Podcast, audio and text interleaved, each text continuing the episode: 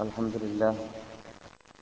وأصلي وأسلم على خاتم رسل الله وعلى آله وصحبه ومن والاه. أما بعد. اللهم صل على محمد وعلى آل محمد كما صليت على إبراهيم وعلى آل إبراهيم إنك حميد مجيد. اللهم بارك على محمد وعلى آل محمد كما باركت على إبراهيم وعلى آل إبراهيم إنك حميد مجيد. رب اشرح لي صدري ويسر لي أمري واحلل عقدة من لساني يفقهوا قولي. اللهم أعز الإسلام والمسلمين وأذل الشرك والمشركين وانصرنا على القوم الكافرين. دمر أعداءنا وأعداء الدين مزقهم كل ممزق. فرق جمعهم وكل حدهم وأقل عددهم. اللهم لا تبلغهم الآمال. انصر من نصر دين سيدنا محمد صلى الله عليه وسلم اجعلنا منهم. وخذل من خذل دين سيدنا محمد صلى الله عليه وسلم ولا تجعلنا منهم. اللهم أرنا الحق حقا وارزقنا اتباعه وأرنا الباطل باطلا وارزقنا اجتنابه. توفنا مسلمين وألحقنا بالصالحين. آت أنفسنا تقواها وزكها أنت خير من زكاها أنت وليها ومولاها يا رب العالمين. ربنا آتنا في الدنيا حسنة وفي الآخرة حسنة وقنا عذاب النار. أعوذ بالله من الشيطان الرجيم. إن الله اشترى من المؤمنين أنفسهم وأموالهم بأن لهم الجنة. يقاتلون في سبيل الله فيقتلون ويقتلون وعدا عليه حقا في التوراة والإنجيل والقرآن ومن أوفى بعهده من الله فاستبشروا ببيعكم الذي بايعتم به ذلك وذلك هو الفوز العظيم ബഹുമാനികളെ പണ്ഡിതന്മാരെ വിദ്യാർത്ഥികളെ ശ്രോതാക്കളെ സഹോദരന്മാരെ സഹോദരികളെ അസ്സലാം അലൈക്കും നാം ഇവിടെ നടത്തിവരുന്നതായ ക്ലാസ്സിൽ അഥവാ ഈ സമയത്ത് നടത്തിവരുന്ന ക്ലാസ്സിൽ സംസാരിക്കാറുള്ള വിഷയം മഹാനായ അബൂബക്കർ സുദ്ദീഖ് റബി അള്ളാഹു ഹിസ്റ്ററിയെക്കുറിച്ചും അവരുടെ ഖിലാഫത്തിനെ കുറിച്ചുമായിരുന്നു നാം സാധാരണ പറയാറുള്ളതാണ്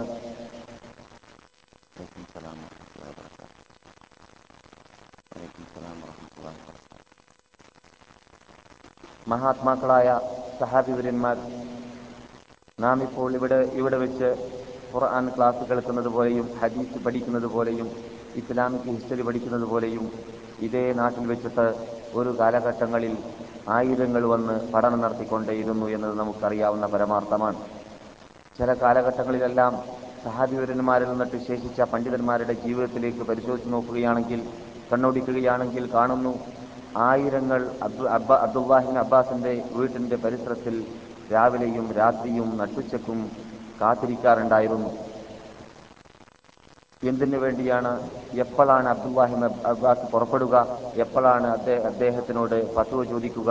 എപ്പോഴാണ് അദ്ദേഹത്തിന്റെ മുമ്പിൽ വെച്ചിട്ട് ഖുർആൻ ക്ലാസ്സിൽ പങ്കെടുക്കുക? അല്ലെങ്കിൽ ഹദീസ് ക്ലാസ്സിൽ പങ്കെടുക്കുക എന്ന് സഹബാക്കൾ എന്നിട്ട് പലരും റിപ്പോർട്ട് ചെയ്യുന്നതായിട്ട് കാണാം. ഇബിൻ അബ്ബാസിന്റെ ഗേറ്റ് കീപ്പറായിട്ട് ഞാൻ വർക്ക് ചെയ്തിരുന്ന കാലഘട്ടത്തിൽ അദ്ദേഹം പറയാറുണ്ട് ഇപ്പോൾ ആർക്കാണ് ഖുർആാനെ കുറിച്ച് ചോദിക്കാൻ ആവശ്യമുള്ളവര്? എന്റെ ഹായിലേക്ക് അഥവാ വിജ്ഞാന ഗേഹത്തിലേക്ക് പ്രവേശിക്കട്ടെ. വീട്ടിന്റെ പരിസരത്തിൽ അദ്ദേഹം തയ്യാർ ചെയ്തു വെച്ചതായ ക്ലാസ് എടുക്കാൻ തയ്യാർ ചെയ്തു വെച്ചതായ ഹാളിലേക്ക് പ്രവേശിക്കട്ടെ ഏതാനും മണിക്കൂറുകളോ അല്ലെങ്കിൽ സമയമോ കഴിഞ്ഞ ശേഷം ആരാണ് ഇനി ഹദീസിനെ കുറിച്ച് കേൾക്കാൻ ആഗ്രഹമുള്ളവർ കടക്കട്ടെ? ഇനി ആരാണ് ഇത് ഇത് അറബി ഭാഷയെക്കുറിച്ച് പഠിക്കാൻ ആഗ്രഹമുള്ളവർ കടക്കട്ടെ? ആരാണ് സ്വത്തോഹരി വെക്കുന്ന എൽമുൽ ഫറായിൽ എന്ന് പറയുന്ന എൽമിനെ കുറിച്ച് കേൾക്കാൻ ആഗ്രഹമുള്ളവർ കടക്കട്ടെ എന്ന് പറഞ്ഞുകൊണ്ട് ഓരോ വിഭാഗം ഓരോ വിജ്ഞാനത്തെ കുറിച്ച് ആഗ്രഹിക്കുന്നവരെ ഇബിൻ അബ്ബാസ് അദ്ദേഹത്തിന്റെ ഹാളിലേക്ക് കടത്താറുണ്ടായിരുന്നു. വിജ്ഞാനം പകർന്ന് കൊടുക്കാറുമുണ്ടായിരുന്നു. അത് ഈ മദീനത്തുൽ മുനവറിൽ വെച്ചിട്ട് നടന്നതായ സംഭവങ്ങളാണ്. അങ്ങനെ ഓരോ കാലഘട്ടത്തിൽ ഇവിടെ ജീവിച്ചിരുന്നതായ മഹാത്മാക്കൾ ഇവിടെ വരുന്നതായ മഹാത്മാക്കൾക്ക് വിദ്യാഭ്യാസം പകർന്നു കൊടുത്തതായ നാട്ടിലാണ് നാം ഇരിക്കുന്നത്. ഈ പ്രത്യേകത മറ്റു നാടുകളിൽ നടന്നിട്ടുണ്ടെങ്കിലും നടക്കാറുണ്ടെങ്കിലും ഇത്ര കൂടുതൽ മറ്റെവിടെയും നടന്നിട്ടില്ല. കാരണം വിജ്ഞാനത്തിന്റെ ഉറവിടം ഇത് തന്നെ ആയതുകൊണ്ടാണ്. അങ്ങനെയുള്ളതായ മഹാനാട്ടിൽ മഹാവീട്ടിൽ മഹാസദസ്സുകളിൽ ആണ് യഥാർത്ഥത്തിൽ നാമും ഇരിക്കുന്നത്. നമുക്കും വിജ്ഞാനം പകരുവാനും കേൾക്കുവാനും ഉൾക്കൊ- ഉൾക്കൊള്ളുവാനും അവർ ഏതൊരു വിജ്ഞാനമാണ് പ്രചരിപ്പിച്ചത് അതേ വിജ്ഞാനം അതേ നാട്ടിൽ വെച്ചിട്ട് കേൾക്കുവാനുമുള്ളതായ മഹാഭാഗ്യമാണ് നമുക്കുള്ളത്.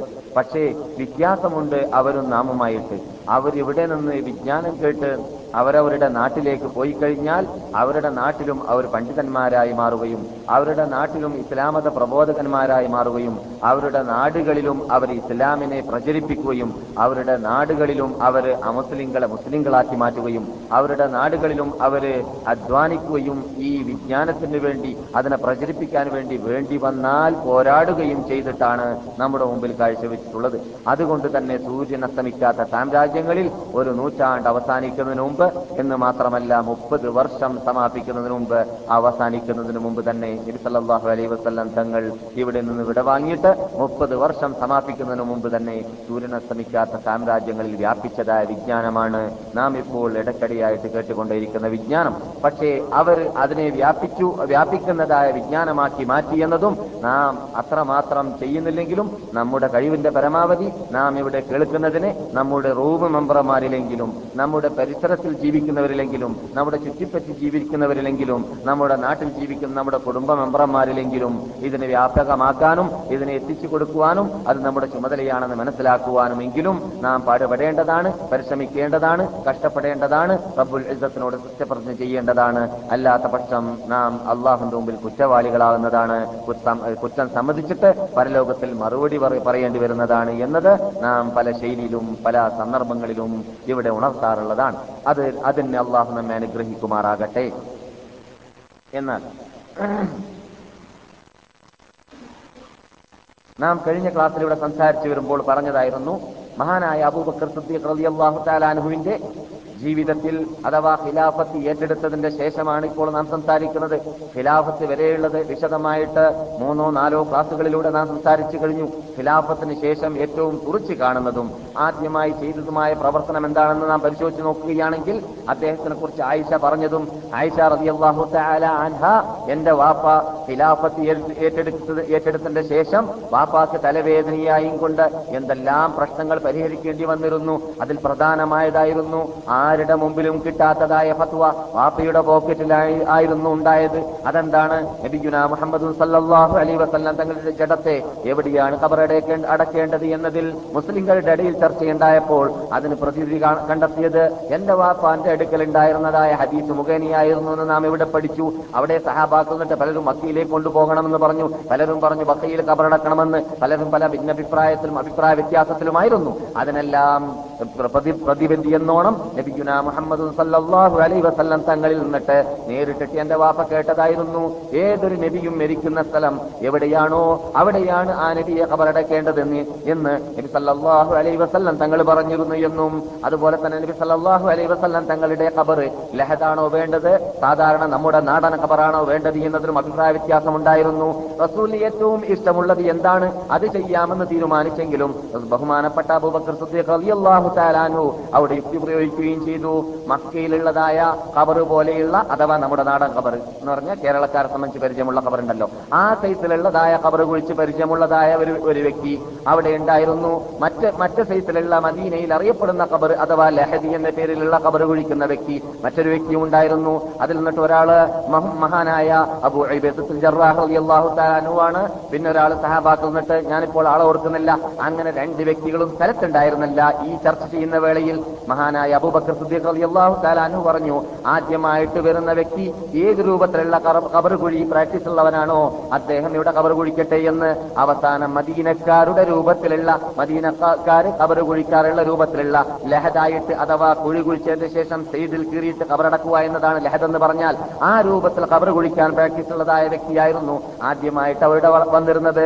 അതോടുകൂടിയും ആ ചർച്ചയ്ക്കും അവിടെ വിരാമമിടാൻ അബൂബക്കർ സിദ്ദീഖ് റളിയല്ലാഹു സാധിക്കുകയും ചെയ്തു. അതിനുശേഷം അവിടെ പ്രശ്നമുണ്ടായിരുന്നത് നബി സല്ലാഹു അലൈ വസല്ലം തങ്ങളുടെ മീറാത്ത് അനന്തരാവകാശം എന്താണ് ചെയ്യേണ്ടത് എന്ന വിഷയത്തിലായിരുന്നു. ഫതക് എന്ന സ്ഥലത്ത് നബി സല്ലാഹു അലൈ വസല്ലം തങ്ങൾക്ക് അവിടെ മുസ്ലിങ്ങളുടെ ഇടയിൽ ഏഹ്, ഉപയോഗിച്ചതായ അനന്തരാവകാശം ഉണ്ടായിരുന്നു അത് എന്ത് ചെയ്യണമെന്നതിൽ ചർച്ചാ വിഷയമുണ്ടായി. അത് അത് ഫാത്തിമയ്ക്ക് കിട്ടണമെന്നും അവകാശികളായിട്ട് അവിടെയുള്ളത് ഫാത്തിമയെ ആണ് എന്നും അവിടെ സഹബാക്കൾ എന്നിട്ട് പലരും പലരും പറഞ്ഞുവെങ്കിലും സഹാബാക്കളുടെ ഇടയിൽ റിസൾട്ട് പറയാൻ അല്ലെങ്കിൽ ദീനി നിയമം പറയാൻ ആരും തന്നെ ഉണ്ടായിരുന്നില്ല. ബുഖാരി ചെയ്യുന്ന ഹദീസിൽ കാണുന്നു അബൂബക്കർ സിദ്ദീഖ് റളിയല്ലാഹു തആല താലാനു സ്വയം പറഞ്ഞതായിട്ട് നഹ്നു ഞങ്ങൾ അമ്പിയാക്കന്മാര് ആർക്കും അനന്തരാവകാശികൾ ഞങ്ങളുടെ ശേഷം അനന്തരാവകാശികളായി ഉണ്ടാവാൻ പാടുള്ളതല്ല. ഞങ്ങളുടെ സ്വത്തുക്കൾ ആരും തന്നെ അനന്തരാവകാശമായി എടുക്കാൻ പാടുള്ളതുമല്ല. മാ തറക്നാഹു സദഖ നബിമാരുടെ ഉപേക്ഷിക്കുന്നതെല്ലാം ദീനന് ബൈത്തുൽ മാലിന് ധർമ്മമാണ് എന്നായിരുന്നു നബിജുന മുഹമ്മദ് സല്ലാഹു അലൈ വസ്ലം തങ്ങൾ പറഞ്ഞിരുന്നത് അങ്ങനെയുള്ള പ്രശ്നങ്ങൾക്കെല്ലാം പരിഹാര പരിഹാര മാർഗങ്ങൾ. മഹാനായ അബൂബക്കർ സിദ്ദീഖ് റളിയല്ലാഹു അൻഹു കണ്ടുകൊണ്ടിരിക്കുകയായിരുന്നു. അവിടെ ഉസാമയുടെ പട്ടാളം അതിർത്തിയിൽ നിൽക്കുന്നു എന്ന പ്രശ്നമുണ്ടായത്. അങ്ങനെ നിൽക്കുമ്പോഴാണ് ഉസാമയുടെ പട്ടാളത്തിന് എന്ത് ചെയ്യണമെന്നതിലേക്ക് ചർച്ച ചെയ്തുകൊണ്ട് അവസാനം അവിടെയും ചർച്ച വന്നു.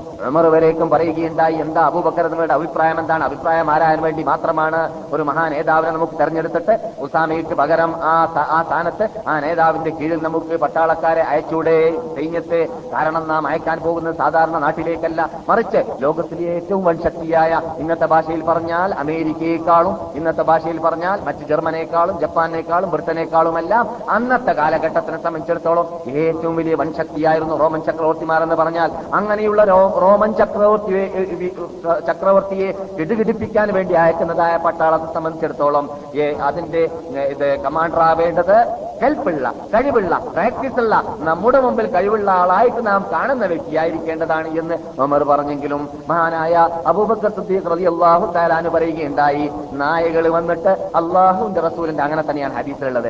നായകൾ വന്നിട്ട് അള്ളാഹു റസൂലിന്റെ ഭാര്യമാരുടെ വീടുകൾ വളഞ്ഞിട്ട് അവിടെ ആക്രമണം നടത്തുന്ന കണ്ടാൽ നമ്മെ സംബന്ധിച്ചിടത്തോളം നായ പേടി പേടി തനിയായി വരുന്ന സാധനമല്ല നായ കണ്ടു പരിചയമുള്ളത് കൊണ്ട് പക്ഷെ ഇവിടെ ഇവിടുത്തെ സംബന്ധിച്ചിടത്തോളം നായ എന്നൊക്കെ പറയുമ്പോൾ പേടിപ്പിക്കുന്ന സാധനമാണ്. അതുകൊണ്ടാണ് നായകൾ വന്നിട്ട് അള്ളാഹുവിന്റെ റസൂലിന്റെ ഭാര്യമാരുടെ വീട് വളഞ്ഞാൽ പോലും അത് പ്രശ്നമായി ഞാൻ എടുക്കുന്നതല്ല.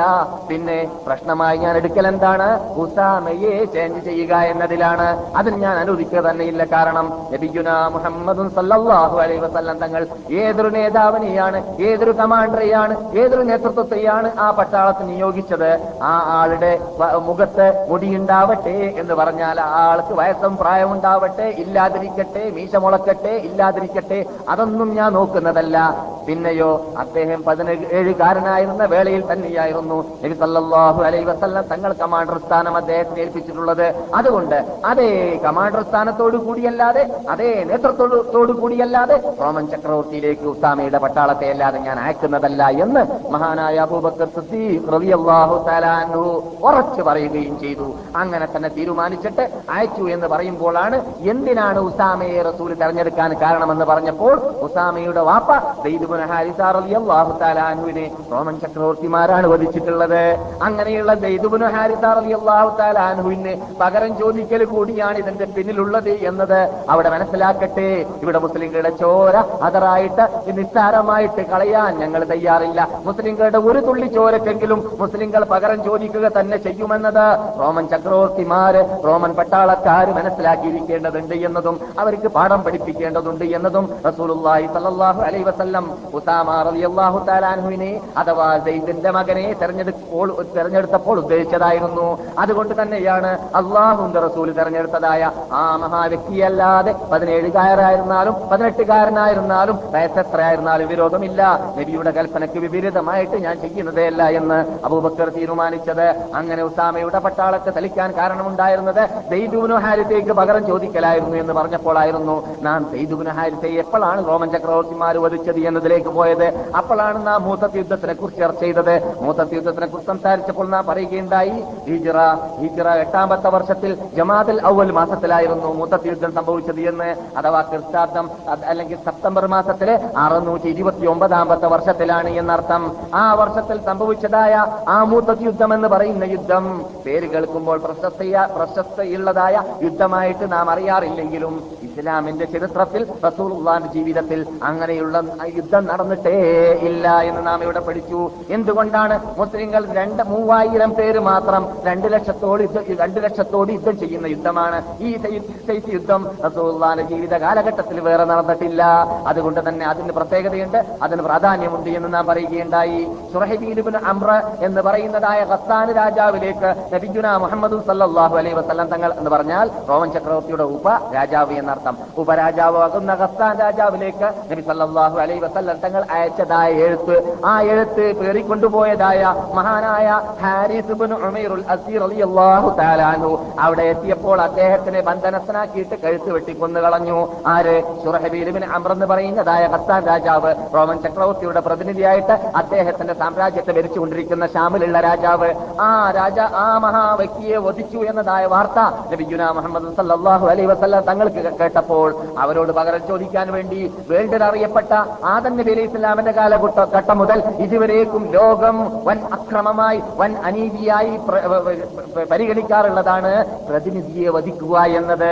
പ്രതിനിധിയായിട്ട് അയക്കുന്ന അംബാസഡർമാരെയാവട്ടെ എഴുത്തയക്കുന്നവരെയാവട്ടെ വധിക്കുക എന്നത് ലോക കുറ്റമായിട്ട് ലോകം പരിഗണിക്കുന്ന കാര്യമാണ്. അതുകൊണ്ട് തന്നെ അതിന് പകരവും പകരം ചോദിച്ചുകൊണ്ട് ലോകത്തിന് പാഠം പഠിപ്പിക്കാൻ വേണ്ടി നബിയുന മുഹമ്മദ് സല്ലാഹു അലൈ വസല്ലം തങ്ങൾ ഇവിടെ വെച്ചിട്ട് പട്ടാളത്തെ അയച്ചുവെന്നും പട്ടാളത്തിനെ എന്റെ പിന്നിൽ സല്ലല്ലാഹു അലൈഹി വസ്ലം തനിയത്തിൽ വരേക്കും പോയെന്നും അവരോട് നിങ്ങൾ അവിടെ വെച്ചിട്ട് സ്ത്രീകളെ വധിക്കരുതെന്നും കുട്ടികളെ വധിക്കരുതെന്നും അതേപോലെ തന്നെ വയസ്സന്മാരെ വധിക്കരുത് എന്നും അതുപോലെ തന്നെ വീട്ടിൽ ജീവിക്കുന്നതായ സൗമ്യത്തിൽ ആരാധനാലയങ്ങളിൽ ജീവിക്കുന്നതായ പുരോഹിതന്മാരെ വധിക്കരുതെന്നും നിങ്ങൾ വീടുകളെ തകർക്കരുത് എന്നും പഴവർഗങ്ങളെ നശിപ്പിക്കരുത് എന്നും ഭക്ഷണങ്ങൾ എണ്ണങ്ങളെ നശിപ്പിക്കരുത് എന്നും കൃഷികളെ നശിപ്പിക്കരുത് എന്നുമെല്ലാം നബി സല്ലല്ലാഹു അലൈഹി വസ്ലം തങ്ങൾ അവിടെ വെച്ചിട്ട് കൊടുത്തതായ ആ നീതിയോട് കൂടിയുള്ളതായ നിയമാവലികളായിരുന്നു എന്ന് നാം പഠിച്ചിരിക്കുകയാണ് ബുഹാരിയുടെ ഹദീസിലൂടെ.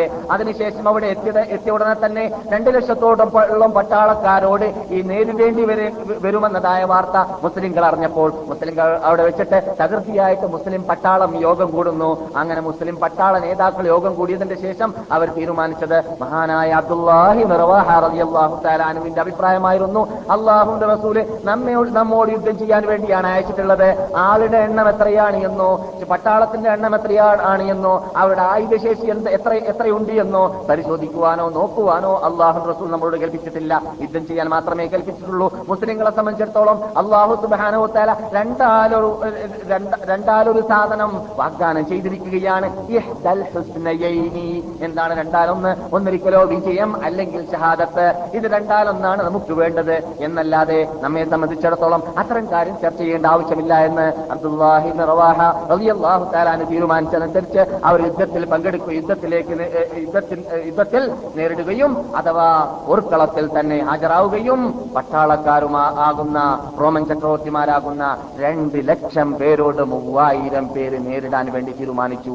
അങ്ങനെ നേരിടാൻ വേണ്ടി തീരുമാനിച്ചപ്പോൾ ഇവിടെ വെച്ചിട്ട് നബിയുന മുഹമ്മദ് സല്ലാഹു അലൈ വസ്ലം തങ്ങൾ കാലെ കൂട്ടി ഇവിടെ നിന്ന് അവർക്ക് ഓർഡർ കൊടുത്തതായിരുന്നു. അഹദറായത്ത ദൈദുബുനു ഹാരിസത്ത. ദൈദുബുനു ഹാരിസ ആദ്യമായിട്ട് കമാൻഡർ ആവട്ടെ പതാക പിടിക്കട്ടെ. അദ്ദേഹം ഫൈദ ഉസീബ. അദ്ദേഹത്തിന് മുസീബത്താക്കപ്പെട്ടാൽ അഥവാ ഷഹീദായാൽ Jafar ibn Abi Talib. Jafar ibn Abi Talib പതാക പിടിക്കട്ടെ. അദ്ദേഹം ഷഹീദായാൽ അഹദറായത്ത അബ്ദുല്ലാഹിബിന് റവാഹ. അബ്ദുല്ലാഹിബിന് റവാഹ പതാക പിടിക്കട്ടെ. മൂന്ന് പേരുടെ മൂന്നാളുടെ പേര് മാത്രമായിരുന്നു നബി സല്ലാഹു അലൈ വസ്ലം തങ്ങൾ പറഞ്ഞിരുന്നത്. നാലാമത്തെ വ്യക്തിയുടെ പേര് പറഞ്ഞിരുന്നില്ല. നബിയുടെ കൽപ്പന അനുസരിച്ചിട്ട് ആദ്യമായിട്ട് അൻഹു പതാക പിടിക്കുന്നു. ആരാണ് ചെയ്ത് പലപ്പോഴും കേട്ട് പരിചയമുണ്ടെങ്കിലും പെട്ടെന്ന് മനസ്സിലാക്കാൻ വേണ്ടി മുസ്ലിം ലോകത്തിന് മറക്കാൻ പറ്റാത്ത തുറച്ചു കാണുന്നതായ പേരാണത് സെയ്ദ് ആരാണെന്ന് ചോദിച്ചാൽ ഖുർആന്റെ ഒരക്കം മുതൽ മറ്റേ അറ്റം വരെ പരിശോധിച്ചു നോക്കിയാൽ നബിമാരുടെ പേര് കാണാം പലരുടെ പേരും കാണാം. മുഹമ്മദ് നബിയുടെ ഉമ്മത്തികൾ എന്നിട്ട് ഒറ്റൊരു വ്യക്തിയുടെ പേര് മാത്രമേ ഉള്ളൂ. അതാരാണ്? മനസ്സിലായില്ല ആരാണ് സെയ്ദി എന്ന്? ഖുർആാനിൽ ഒറ്റൊരു വ്യക്തിയുടെ പേരാണ് മുഹമ്മദ് നബിയുടെ ഉമ്മത്തികളിൽ ഉള്ളത് മുഹമ്മദ് നബിയുടെ ഉമ്മത്തികളിൽ ഒരു പേരല്ലാതെ വേറെ പേര് ഖുർആാനിൽ ഇല്ല. ആ ആളാണ് സെയ്ദുബ്നു ഹാരിസ റളിയല്ലാഹു തആല അൻഹു. മിൻഹാ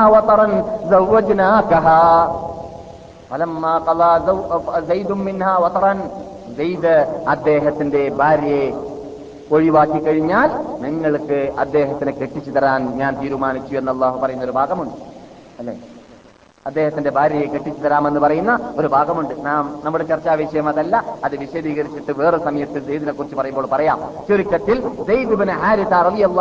അൻഹു ഷാമിൽ നിന്നിട്ട് സുഹൃദ എന്ന ഉമ്മയുമായിട്ട് വരുമ്പോൾ വഴിവെട്ടി വെച്ചിട്ട് കവർച്ച തങ്കം അദ്ദേഹത്തെ പിടിച്ചു. എന്നിട്ട് സൂക്കുഴക്കാവിൽ പോയിട്ട് വിൽപ്പന നടത്തി.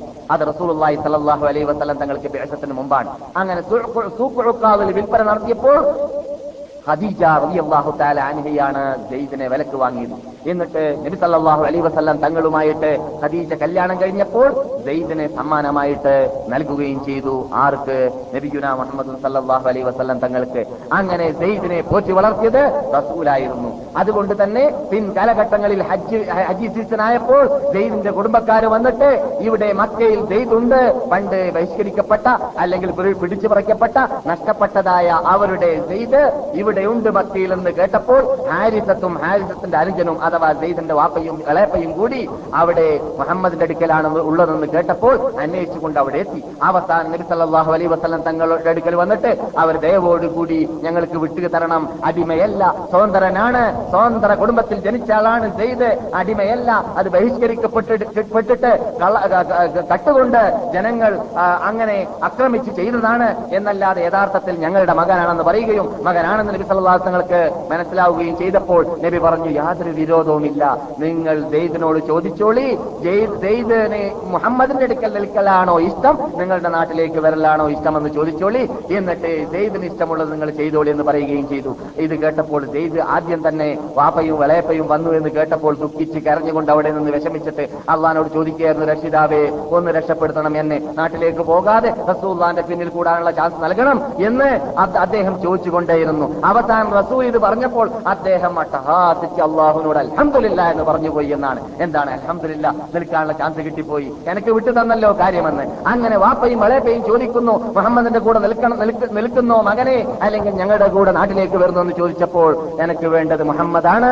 എനിക്ക് വാപ്പയും വിളയപ്പയും ഒക്കെ ആവശ്യമുണ്ടെങ്കിലും താമസിക്കാൻ ഉത്തമം മുഹമ്മദിന്റെ പരിസരത്തിലാണ് എന്ന് അദ്ദേഹം പറയുകയും ചെയ്തു. അതാണ് അടിമകളുടെ കൂട്ടത്തിൽ നിന്നിട്ട് അദ്ദേഹം സാങ്കല്പികമായിട്ട് അടിമ എന്ന് പറയാം. അടിമകളുടെ കൂട്ടത്തിൽ ആദ്യമായിട്ട് ഇസ്ലാം മതം വിശ്വസിച്ച വ്യക്തിയാണ് എവിടെ റസൂലുള്ളാഹി സല്ലല്ലാഹു അലൈഹി വസല്ലം സെയ്ദ് ഉൾക്കൊള്ളുന്നതായ സൈന്യത്തെ അയക്കുന്നുണ്ടെങ്കിൽ ആ സൈന്യത്തിന്റെ കമാൻഡർ സ്ഥാനം കൊടുക്കാറുള്ളത് സെയ്ദിന്റെ കയ്യിൽ മാത്രമായിരുന്നു. സെയ്ദിന്റെ പേര് കേൾക്കുമ്പോൾ അദ്ദേഹം അറബിയാണെങ്കിലും അദ്ദേഹം കളർ വ്യത്യാസമുള്ള ആളാണ് എന്ന് പറഞ്ഞാൽ കറപ്പോടെടുത്ത കളറുള്ള വ്യക്തിയും കൂടിയാണ്. അതുകൊണ്ട് മക്കാരെല്ലാം അടിമകളെന്ന് അടിമ എന്ന രൂപത്തിൽ തന്നെ അദ്ദേഹം കാണാറുണ്ടായിരുന്നു. കാബരിങ്ങളെ കുറിച്ചാണ് പറയുന്നത്. കാണാറുണ്ടായിരുന്നു. നബിജുന മുഹമ്മദ് സല്ലല്ലാഹു അലൈഹി വസല്ലം തങ്ങൾ അദ്ദേഹം ഈ വാക്ക് പറഞ്ഞതോടുകൂടി എന്റെ മകനാണെന്ന് പ്രഖ്യാപിച്ചു. ഇസ്ലാമിൽ ഇത് ബുനുവത്തി എന്ന് പറയുന്ന തത്വം ഇല്ല എന്ന ആയത്തിറങ്ങുന്നത് വരേക്കും ദൈദുബുനു മുഹമ്മദ് എന്നാണ് മക്കാർ ദൈവിനെ വിളിച്ചത്. മുഹമ്മദിന്റെ മകൻ ദൈവി എന്നാണ് വിളിച്ചിരുന്നത്. ബുനുവത്ത് എന്ന് പറഞ്ഞാൽ പോറ്റു മകൻ സ്വയം മകനായി മാറുക എന്നതും അവകാശം നേടിയെടുക്കാൻ എടുക്കുക എന്നതൊക്കെ ഇസ്ലാം ക്യാൻസൽ ചെയ്തുകൊണ്ട് പിന്നെ ആയത്തിറക്കുകയുണ്ടായി. അത് സ്ഥാപിക്കാൻ വേണ്ടി തന്നെയായിരുന്നു സെയ്ദിന്റെ പേര് ഖുർആാനിൽ വന്നത്. എന്ത്? സ്വന്തം കെട്ടിയതായ ഭാര്യയെ തലാഖ് ചെല്ലിയപ്പോൾ റസൂലുള്ളാഹി സല്ലാഹു അലൈ വസ്ലം തങ്ങളോട് കെട്ടാൻ കൽപ്പിച്ചു. അപ്പോൾ സ്വന്തം മകനാണെങ്കിൽ പാടില്ലല്ലോ. ആ മകന് ഇത് മകനാവുക എന്നത് പോറ്റു വളർത്തിയ വ്യക്തി മകനാവുക എന്നത് ക്യാൻസൽ ചെയ്തത് അതിലൂടെ തന്നെയായിരുന്നു എന്നർ- എന്നർത്ഥം. അതാണ് ദൈബുബിന് ഹാരിസ റളിയല്ലാഹു തആലാനു ആ ദൈദിന മൂത്തത്തി യുദ്ധത്തിൽ ആദ്യമായിട്ട് കമാൻഡർ സ്ഥാനം ഏറ്റെടുത്തുകൊണ്ട് അള്ളാഹുവിന്റെ റസൂലിന്റെ കൽപ്പന അനുസരിച്ച് കൽപ്പന അനുസരിച്ചിട്ട് രംഗത്തിറങ്ങുന്നു. യുദ്ധം പൊടിപാറിയ യുദ്ധമാണ് ആദ്യം തന്നെ ഉണ്ടായിരുന്നത്. കാരണം പറഞ്ഞറിയിക്കേണ്ടതില്ലല്ലോ രണ്ട് ലക്ഷത്തോടാണ് യുദ്ധം ചെയ്യുന്നത്. മുസ്ലിങ്ങൾ മൂവായിരം പേര് മാത്രമാണ്. മൂവായിരം പേർ രണ്ട് ലക്ഷത്തോട് യുദ്ധം ചെയ്യുന്നത് കൊണ്ട് അദ്ദേഹം ഏതാനും നിമിഷം കൊണ്ട് ഷഹീദാവുകയും ചെയ്തു. ധാരാളം പരിക്കേറ്റതിന്റെ ശേഷം ഹാരിതാറിയാഹു താല അനുഹുസൈ ഷഹീദായി എന്നാണ് ചരിത്രത്തിൽ കാണുന്നത്. അദ്ദേഹം രംഗത്തിറങ്ങിയ വേളയിൽ പോർക്കുളത്തിൽ വെച്ചിട്ട് അദ്ദേഹം പറഞ്ഞതായിരുന്നു യാ ഹബ്ബത്ത് واقترابها طيبة وباردة وباردا شرابها والروم روم قد دنا عذابها كافرة بعيدة أنسابها علي إذ لاقيتها ضيرابها സ്വർഗമേ അതിലുള്ള സന്തോഷമേ അതിലേക്ക് പോകാൻ എടുത്തു പോയല്ലോ എന്ന് ആഹ്ലാദിച്ചുകൊണ്ട് സന്തോഷിച്ചുകൊണ്ട് സ്വർഗമാണ് അവർ പോർക്കുളത്തിലേക്ക് എത്തുമ്പോൾ മുമ്പിൽ കാണാറുള്ളത് അതാണ് ഒറിജിനൽ മുസൽമാന്മാരുടെ സ്വഭാവം അതാണ് നിങ്ങൾ ഈ കേട്ടത് ആദ്യമായിട്ട് ഒരിതായ ആയത്തിലൂടെ ഇന്നല്ലാഹ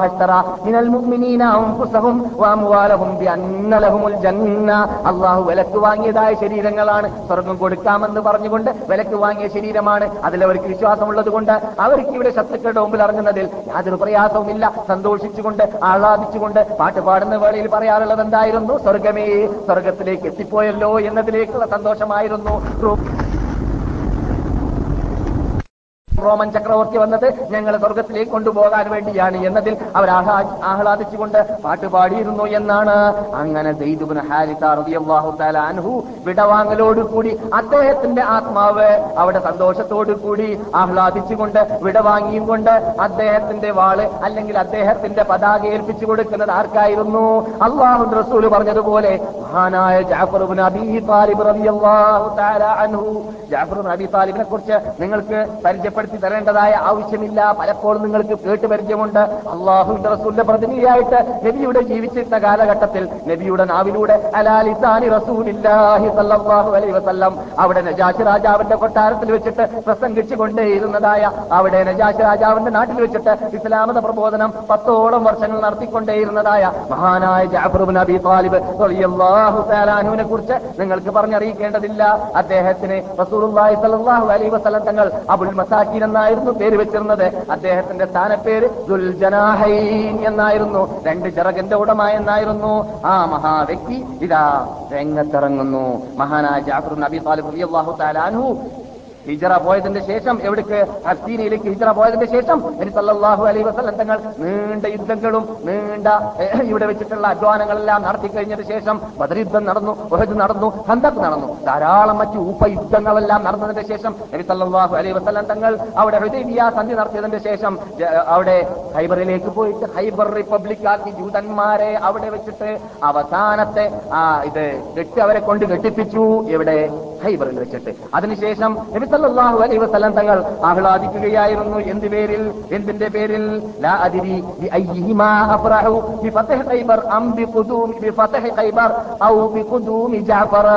ജഅഫർ ഇബ്നു അബി താലിബ് റളിയല്ലാഹു തആല അൻഹുവിന്റെ വരവിലും മുഖേനയാണോ ഞാൻ സന്തോഷിക്കേണ്ടത്? അല്ല എനിക്ക് ഹൈബർ കീഴടക്കി കിട്ടി. അത് റിപ്പബ്ലിക് ആക്കാൻ സാധിച്ചു എന്നതിലാണോ ഞാൻ സന്ദേശിക്ക് സന്തോഷിക്കേണ്ടത് എന്ന് നബിയുന മുഹമ്മദ് സല്ലാഹു അലൈഹി വസല്ലം ജാഫറിന്റെ ജാഫറിന്റെ വരവ് കണ്ടപ്പോൾ പറഞ്ഞു എന്ന് നാം ഇവിടെ പഠിച്ചിട്ടുണ്ട്. എപ്പോഴാണ് വന്നത്? ഹൈബർ കീഴടക്കിയിട്ട് സന്തോഷിച്ചു കൊണ്ടിരിക്കുന്ന വേളയിലായിരുന്നു ജാഫർ വന്നിരുന്നത്. അങ്ങനെ റസൂലുള്ളാഹി സല്ലല്ലാഹു അലൈഹി വസല്ലം തങ്ങൾ രണ്ട് രണ്ടുപേരിലും എന്ന് പറഞ്ഞാൽ റിപ്പബ്ലിക് ആക്കിയതിന്റെ പേരിലും ജാഫർ വന്നതിന്റെ പേരിലും ഇവിടെ സന്തോഷവും ആഹ്ലാദവും ഉണ്ടായി ഉണ്ടാക്കി സന്തോഷിച്ചു എന്നതിന്റെ ശേഷം നിങ്ങൾ ഇതിന് കേൾക്കണം. അത് ഇനി കേൾക്കണം. നേരത്തെ കേട്ടതുപോലെ തന്നെ ഇസ്ലാമിലുള്ള സ്ഥാനം അള്ളാന്റെ അടുക്കലുള്ള സ്ഥാനം റസൂള്ളാന്റെ ഹൃദയത്തിലുള്ള സ്ഥാനം എത്രയാണെന്ന് പറഞ്ഞറിയിക്കേണ്ടതില്ല. അദ്ദേഹത്തിനെ കുറിച്ച് റസൂലുള്ളാഹി അലൈഹി വസല്ലം തങ്ങൾ തന്നെ നമുക്ക് പഠിപ്പിച്ചതും നാം പഠിച്ചതുമാണ് ഹിബ്ബു അള്ളാഹു റസൂലിന്റെ സ്നേഹ കഷ്ണമെന്നാണ് ദൈദുബ്നു ഹാരിസയെ കുറിച്ച് നാം പഠിച്ചത്. ആ സ്നേഹ കഷ്ണത്തിന് റസൂൽ കൊടുത്ത സമ്മാനം എന്തായിരുന്നു? ഷഹീദാവാനുള്ള ചാൻസ് കൊടുത്തതായിരുന്നു. കമാൻഡർ ആവാനുള്ള ചാൻസ് കൊടുത്തതായിരുന്നു. അതുപോലെ തന്നെ ഹൈബർ യുദ്ധത്തിൽ യുദ്ധം കഴിഞ്ഞതിന് ശേഷം ജാഫർ നബി താലിബ് വന്ന വന്ന സമയത്ത് ജാഫർ നബി താലിബിന് സമ്മാനമായിട്ട് റസൂൽ കൊടുക്കുകയാണ്. ബദറിൽ പങ്കെടുക്കാൻ കഴിഞ്ഞില്ലല്ലോ ഉറത്തിൽ പങ്കെടുക്കാൻ കഴിഞ്ഞില്ലല്ലോ ഇവിടെയുള്ള മറ്റു യുദ്ധങ്ങളിൽ പങ്കെടുക്കാൻ കഴിഞ്ഞില്ലല്ലോ. അതുകൊണ്ട് ആ മഹാവ്യക്തിക്ക് നന്നായ സമ്മാനം സമർപ്പിക്കേണ്ടതുണ്ട്. ഒരു രാഷ്ട്രത്തിൽ പോയിട്ട് ഇസ്ലാമത പ്രബോധം നടത്തിയിട്ട് ആ രാഷ്ട്രത്തിന്റെ ച- ചക്രവർത്തിയാകുന്ന നജാഷി രാജാവിനെ മുസൽമാനാക്കാൻ മുസ്ലിമാക്കാൻ ഇസ്ലാമിന്റെ മെമ്പർഷിപ്പ് നൽകാനുള്ളതായ കാരണക്കാരനായ ജാഫറിന് സാധാരണ സമ്മാനം കൊടുത്താൽ പോരല്ലോ. അതുകൊണ്ട് അത് അതുകൊണ്ട് തന്നെയാണ് ആ സാധാരണ സമ്മാനം സമർപ്പിക്കുകയാണ് റസൂലി. അതെന്താണ്? ജാഫർ ജുമാദുൽ മാസത്തിൽ ജുമാദുൽ മാസത്തിൽ ഉണ്ടായതായ അതേ വർഷത്തിൽ സംഭവിക്കുന്നതായ യുദ്ധത്തിൽ ഏത് വർഷത്തിൽ ഹൈബർ കഴിഞ്ഞതായ അതേ വർഷത്തിൽ നടക്കുന്നതായ ആ യുദ്ധത്തിൽ അഥവാ മൂത്തത്ത് യുദ്ധത്തിലേക്ക് കമാൻഡർ സ്ഥാനം ഏൽപ്പിച്ചു കൊടുത്തപ്പോൾ പതാക ഏൽപ്പിച്ചു കൊടുത്തപ്പോൾ ആദ്യം പതാക മുക്കട്ടെ. അദ്ദേഹം ഷഹീദായാൽ രണ്ടാമത് എന്റെ കണ്ണിലുണ്ണിയായ ഇളയപ്പയുടെ മകനും അനുജനുമായ ജാഫറുബിൻ അബി പതാക വെക്കേണ്ടത് എന്നാണ് പിന്നെ റസൂൽ പറഞ്ഞത്. അതാ ജാഫർ വരുന്നു. തയ്യാർ എന്നാണ് അദ്ദേഹത്തെ കുറിച്ച് പറയുക. സ്വർഗത്തിൽ പറന്നുകൊണ്ടിരിക്കുന്ന ജാഫർ ഇപ്പോഴും പറന്നുകൊണ്ടിരിക്കുന്ന ജാഫറാണ് Jafar ibn bin Abi Talib അൻഹു. ആ ജാഫർ അതാ പതാക ഏൽക്കുന്നു. എന്നിട്ട് അദ്ദേഹം ചെയ്തതായ യുദ്ധത്തിനെ കുറിച്ച് നാം ചർച്ച സംസാരിച്ചു കൊണ്ടിരിക്കുക- കൊണ്ടിരിക്കുകയായിരുന്നു. കഴിഞ്ഞ ക്ലാസ്സിൽ നമുക്കറിയാം. ക്ലാസ് സമാപിച്ചപ്പോൾ നാം ഇവിടെ പറഞ്ഞതാണ് ജാഫർ നബി താലിബ് റളിയല്ലാഹു ഒരു കയ്യിൽ പിടിച്ചു വലത് കൈ നഷ്ടപ്പെട്ടു പിന്നെ പതാക കയ്യിൽ പിടിച്ചത് അദ്ദേഹത്തിന്റെ ഇടത് കൈയിലായിരുന്നു. ഇടത് കൈ നഷ്ടപ്പെട്ടു പിന്നെ തോളിൽ പിടിച്ചു. അങ്ങനെ അവസാനം അള്ളാഹുന്റെ റസൂൽ ഏൽപ്പിച്ചതായ പതാക ജീവനുള്ള സമയത്ത് അദ്ദേഹം വീഴാൻ വീഴാൻ സമ്മതിച്ചിരുന്നില്ല. അദ്ദേഹം അദ്ദേഹത്തിന്റെ തല പൊങ്ങിയിരുന്ന സന്ദർഭത്തിലെല്ലാം പതാക പൊങ്ങിക്കണ്ടിരുന്നു എന്നാണ്. അവസാനം അദ്ദേഹം അവിടെ നിലം പതിക്കുന്നു. നിലം പതിച്ച ശേഷം ബുഖാരിയുടെ ബുഖാരിയുടെ റിപ്പോർട്ട് അനുസരിച്ച് അദ്ദേഹത്തിന്റെ മുൻവശത്ത് അൻപത് കുത്തായിരുന്നു ഉണ്ടായിരുന്നത് അൻപത് പരിക്കായിരുന്നു ഉണ്ടായിരുന്നത്. തആല സ്വയം മഞ്ഞതായിട്ട് വേറെ സഹിയാജീസിൽ പറയുന്നു തൊണ്ണൂറിൽ പരം പരിക്കുകൾ അദ്ദേഹത്തിന്റെ മുൻ സൈഡിൽ ഞങ്ങൾ വായി ഞങ്ങൾ ഞാൻ കണ്ടു എന്നാണ് ഇബ്നു ഉമർ തആല അൻഹു പറയുകയാണ്. ജാഫർ അബി താലിബിന് ഏറ്റതായ പരിക്ക് മുഴുവനും മുൻഭാഗത്ത് തന്നെയായിരുന്നു എന്നർത്ഥം. അത് സഹാബാക്കളുടെ സ്വഭാവമാണ്. നമുക്കറിയാം. സഹാബാക്കളെ സംബന്ധിച്ചിടത്തോളം കാബുബിന് സുഹൈർ അള്ളാഹു റസൂൽ ഹദ്രത്തിലേക്ക് വന്നിട്ട് പാട്ട് പാടിയത് നിങ്ങൾ കേട്ടിട്ടുണ്ടല്ലോ. കാബുബിന് സുഹൈർ റസൂലുള്ളാഹി സല്ലല്ലാഹു അലൈഹി വസല്ലം അടുക്കിലേക്ക് അമുസ്ലിം ആയിരുന്ന കാലഘട്ടത്തിൽ മുസ്ലിം ആവാൻ വേണ്ടി വന്ന വേളയിൽ അദ്ദേഹം കവിയാവുമ്പോൾ ഭാവനയിലൂടെയും യഥാർത്ഥവും എല്ലാം പറയാൻ പറ്റുന്ന സാഹിത്യകാരനാണല്ലോ കവി.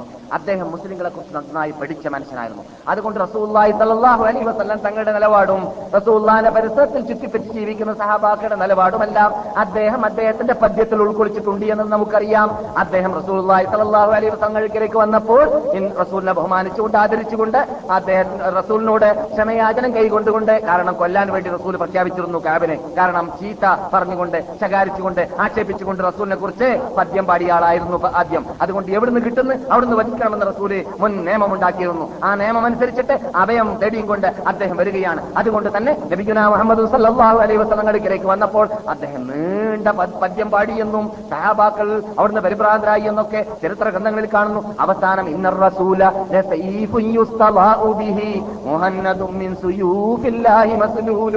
എന്നെടുക്ക് എന്ന സ്ഥലത്തേക്ക് എത്തിയപ്പോൾ അവിടെ അവരുടെ അവരുടെ ശരീരത്തിലുണ്ടായിരുന്നതായ വെറുതെടുത്തിട്ട് പുതപ്പെടുത്തിട്ട് സമ്മാനിച്ചു എന്നൊക്കെ ചരിത്രത്തിൽ കാണുന്നു. ആ സമ്മാനം യഥാർത്ഥത്തിൽ എന്തിനായിരുന്നു?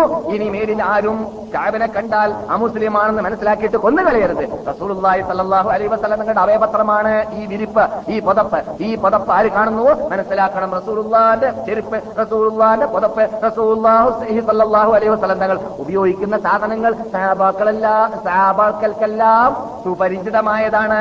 എല്ലാവർക്കും പരിചയമുള്ള സാധനമാണ്. അപ്പോൾ ഏത് സഹാബി മുക്കിൽ നിന്നിട്ടോ മൂലയിൽ നിന്നിട്ടോ ഇനി- കാബിനെ കണ്ടാൽ വധിക്കുകയില്ല. കാരണം റസൂള്ളാന്റെ പുതപ്പിന് കൂടെയുള്ള കാലത്തോളം ഇത് മനസ്സിലാക്കിയിട്ട് റസൂള്ളാഹി തങ്ങൾ അവയപത്രമായിട്ട് നൽകിയതായിരുന്നു എന്ത്? ആ പുതപ്പ്. അതിനുശേഷം അദ്ദേഹം പറഞ്ഞതായിരുന്നു ഈ റസൂലുള്ളാഹി സ്വല്ലല്ലാഹു അലൈഹി വസല്ലം ഇന്ത്യയിൽ ഉണ്ടാക്കപ്പെട്ടതായ വാൾ പോലെയാണെന്ന് പറഞ്ഞതിന് ശേഷം റസൂലിനെ ബഹുമാനിച്ച് പറയുകയാണ്. പണ്ട് തന്നെ അറബികൾ ഇന്ത്യൻ വാളുകളെ ഇന്ത്യയിൽ ഉണ്ടാക്കപ്പെടുന്നതായ ആയുധങ്ങളെയാണ് എന്തെങ്കിലും ഒരു ആയുധത്തിനെ ആദരിക്കുക ആയുധത്തിനെ സ്തുതികീർത്തനം ചെയ്യുകയാണെങ്കിൽ ആയുധത്തിനെ മതൽ പറയുകയാണെങ്കിൽ പറയാറുള്ളത് കാരണം ഇന്ത്യൻ ഇരുമ്പുകൾക്കാണ് ഇവിടെ പണ്ട് തന്നെ സ്ഥാനം. ഇന്ത്യൻ ആയുധങ്ങൾക്കാണ് ഇവിടെ പണ്ട് തന്നെ സ്ഥാനമുണ്ടായിരുന്നത്. അതുകൊണ്ട് തന്നെയാണ്. അങ്ങനെ റസൂലുള്ളാഹിനെ മദഹ് പറഞ്ഞ ശേഷം പിന്നെ പറയുകയാണ്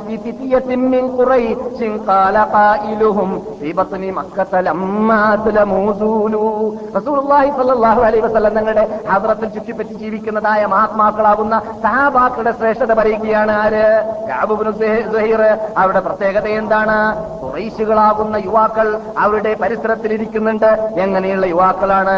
അവർ മക്കയിൽ നിന്നിട്ട് റസൂലുള്ളാഹി സ്വല്ലല്ലാഹു അലൈഹി വസല്ലം തങ്ങൾക്ക് വേണ്ടിയിട്ട് ഇസ്ലാമിന് വേണ്ടിയിട്ട് ഹിജറ പോകണമെന്ന ഓർഡർ വന്നപ്പോൾ കൂട്ടാക്കിയില്ല. അവർ ഹിജറ പോകാൻ തീരുമാനിച്ചു. അങ്ങനെയുള്ള മഹാത്മാക്കളാണ്. ദാലു ദാല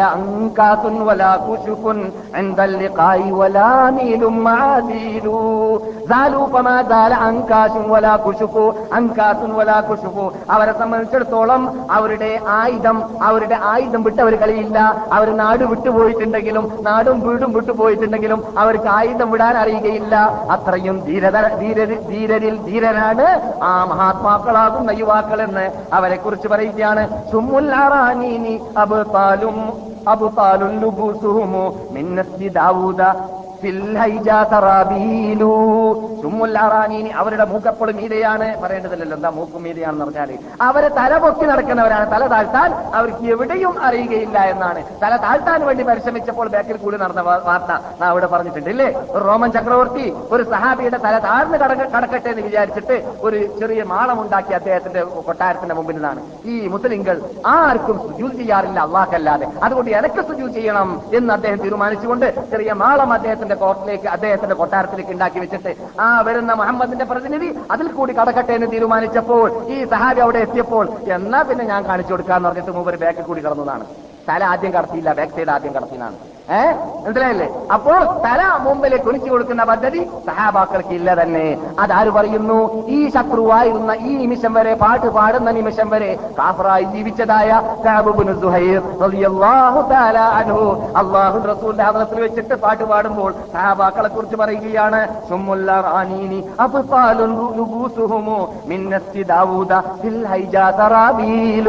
അവരുടെ കൂടെയുള്ളതായ ആയുധം പെട്ടെന്നൊന്നും പൊളിഞ്ഞു പോകുന്ന ആയുധമല്ല. അത് ദാവൂദ് നബി അലി ഇസ്ലാമിന്റെ ഫാക്ടറിയിൽ നിന്നിട്ട് നിർമ്മിച്ച ആയുധമാണ് അതെ ദാവൂദ് നബി അലി ഇസ്ലാമിന്റെ ഫാക്ടറി എന്ന് പറഞ്ഞാൽ ഹജീദ് ഹദീദ്. ഹദീദ് എന്ന് പറഞ്ഞ ഇരുമ്പ്. ഇരുമ്പ് കൊണ്ട് എന്ത് കാട്ടാനുമുള്ള കഴിപ്പ്? കഴിവ് കൽപ്പ്. ഞാൻ ദാവൂദിന് നൽകിയിട്ടുണ്ട് എന്ന് അള്ളാഹു തആല ഖുർആനിൽ പറയുന്നുണ്ട്. അത് ദാവൂദ് നബിന്റെ പ്രത്യേകതയാണ്. അങ്ങനെയുള്ള ദാവൂദ് നബി അലി ഇസ്ലാമിന്റെ ഫാക്ടറിയിൽ നിന്നിട്ട് വന്ന ആ ആയുധങ്ങളാണ് വാളുകളാണ് പരിചകളാണ് കുന്തങ്ങളാണ് അവരുടെ കയ്യിലുള്ളത് എന്ന് സഹാബാക്കളെ കുറിച്ച് പറയുകയാണ്. പിന്നെയോ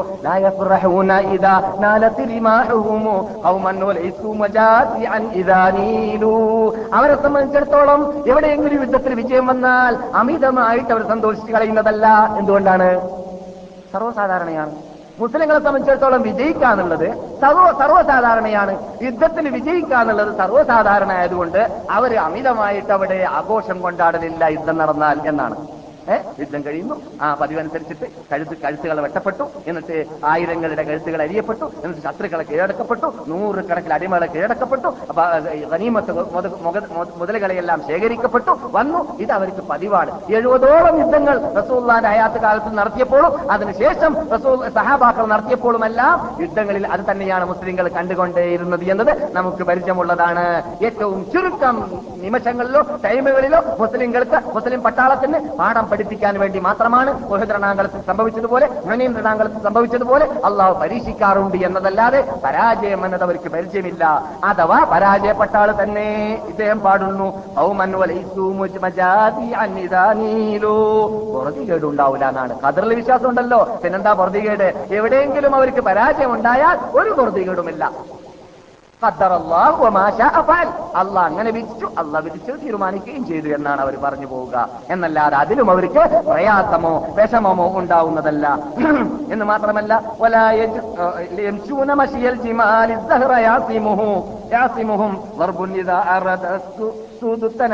ഞാൻ നീട്ടുന്നില്ല നമ്മുടെ വിഷയത്തിലേക്ക് എത്തൂല ഞാൻ ഇത് പറഞ്ഞു വരുന്നതെന്ന് പറഞ്ഞാൽ അദ്ദേഹം നമ്മളോട് വന്ദിക്കുന്ന വിഷയമായിട്ട് പറഞ്ഞൊരു വാക്കുണ്ട്.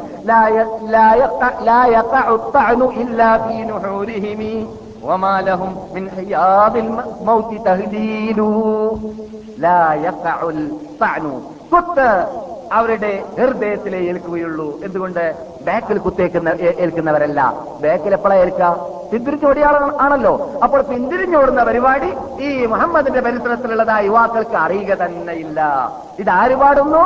ഇസ്ലാമിൽ ഇപ്പോൾ മെമ്പർഷിപ്പ് നേടാൻ പോകുന്ന വ്യക്തി മുമ്പേ മുസ്ലിങ്ങളെ കുറിച്ച് പഠിച്ചിട്ട് പാട്ടുണ്ടാക്കി വന്ന് പാടുകയാണ്. അതാണ് പാടിയത്. അല്ലെങ്കിൽ പദ്യം ശരിയാക്കാൻ വേണ്ടി. ഒമാലഹും അവർ മരണം വിട്ടിട്ട് കളിയില്ല. അവർക്ക് മെരുക്കുക എന്നത് പ്രയാസപ്പെട്ട സംഗതിയുമാണ്. അതിന്റെ പരിസരത്ത് തന്നെ കറങ്ങിക്കൊണ്ടിരിക്കുന്ന പദ്ധതിയാണ് അവരുടെ മുമ്പിലുള്ളത്. അതിനെ പേടിച്ച് ഓടുക എന്നുള്ള പദ്ധതി അവർക്ക് അറിയുകയില്ല. അതാണ് നാം നമ്മുടെ കഥാപുരുഷനായ മഹാനായ ജാഫറുബിന് മുൻവശത്ത് കണ്ടത് തൊണ്ണൂറോളം മുറിവുകൾ മുൻവശത്ത് മാത്രമായിരുന്നു. പിന്നിൽ ഒന്നും തന്നെ ഉണ്ടായിരുന്നില്ല എന്നാണ്. അങ്ങനെ അദ്ദേഹം ഷഹീദാവും ആകുന്നു. അദ്ദേഹത്തിന്റെ ജഡത്തെ ഒരു റൂം റോമൻ ചക്രവർത്തിയുടെ പട്ടാളക്കാരിൽ നിന്നിട്ട് ഒരു പരാക്രമി വന്നിട്ട് മദ്യത്തിൽ വെച്ചിട്ട് പിന്നെ ആ ലാസ്റ്റ് കഷ്ണിച്ചു കളഞ്ഞു എന്നാണ് ചരിത്രത്തിൽ കാണുന്നത്.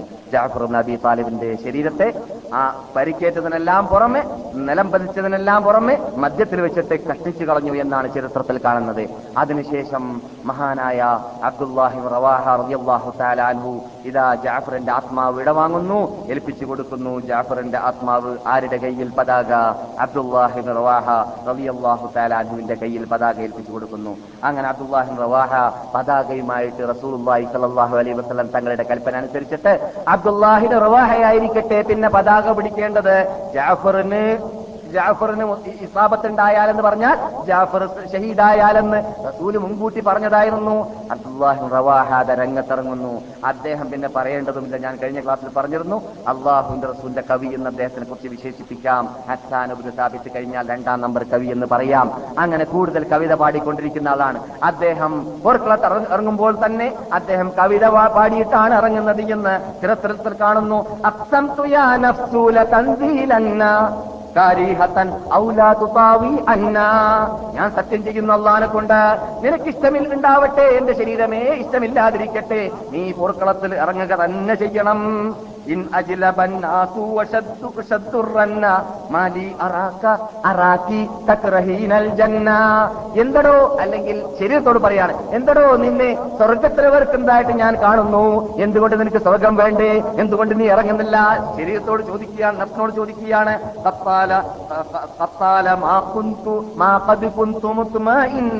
ഹൽ ഇല്ലാ നുതുഫത്തുൻ ഫീ നീ പണ്ട് കാലഘട്ടത്തിൽ അല്ലാഹു സുബ്ഹാനഹു വതആല നിന്റെ ഉമ്മയുടെ ഗർഭാശയത്തിലേക്ക് വാപ്പയിൽ നിന്നിട്ട് നിക്ഷേപിച്ച സമയത്ത് നിസ്സാരമായ ഒരു ഋത്തുപത്ത് മാത്രമായിരുന്നു മനി- മനിജി മാത്രമായിരുന്നു. അങ്ങനെ നിസ്സാര സാധനമാണല്ലോ നീ പിന്നെ അള്ളാഹുവിന്റെ അനുഗ്രഹത്തിൽ കൂടി ജീവിച്ച് അള്ളാഹു സുബാനുഭവത്താല അത്ഭുത ശക്തിയാക്കിയിട്ട് വളർത്തിയത്. അങ്ങനെയുള്ള നിന്നെ സംബന്ധിച്ചിടത്തോളം ആ അള്ളാഹ്ക്ക് വേണ്ടി തല കൊടുക്കുന്നതിൽ ആ അള്ളാഹ്ക്ക് വേണ്ടി ചോര കുത്തി ഒലിപ്പിക്കുന്നതിൽ ആ അള്ളാഹുന്റെ മുമ്പിൽ അവന്റെ കൽപ്പനയെ കൽപ്പനയെ നീ നടപ്പിൽ വരുത്തുന്നതിൽ നീ എന്തിനാണ് പിന്നിൽ നിൽക്കുന്നത് എന്ന് ശരീരത്തോട് ചോദിച്ചുകൊണ്ടാണ് അദ്ദേഹം പോർക്കുളത്തിലിറക്കിറങ്ങിയത് എന്നിട്ട് ശരീരത്തോട് പറയുന്നു എത്ര കാലമായി ഇങ്ങനെയുള്ളതായ ഒരു രംഗത്തെ ഞാൻ പ്രതീക്ഷിച്ചു നിൽക്കുന്നത്. എങ്ങനെയുള്ള രംഗം? തല കൊടുക്കാനുള്ള രംഗം? എങ്ങനെയുള്ള രംഗം? സ്വർഗത്തിലേക്ക് പോകാനുള്ള രംഗം? എങ്ങനെയുള്ള രംഗം? ഇസ്ലാമിന് വേണ്ടി ചോര കുത്തിയൊലിപ്പിക്കാനുള്ള ശരീരത്തെ ആഹൂതി ചെയ്യാനുള്ള രംഗം? യാനസ്സു ഇല്ലാ ഹദാ ഹിമാമുൽ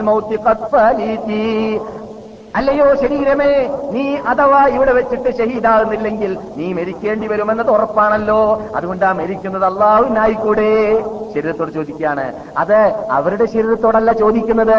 മന്ദം പൊടിച്ച കുന്തങ്ങളായ ക്യാമത്ത് നാൾ വരെ വരുന്നതായ കാനേഷ്മാരി ജനന സർട്ടിഫിക്കറ്റ് മുസൽമാന്മാർക്കാണിത് പാഠം. അവർ കേൾക്കാനാണ് പാട്ട് പാടുന്നത്.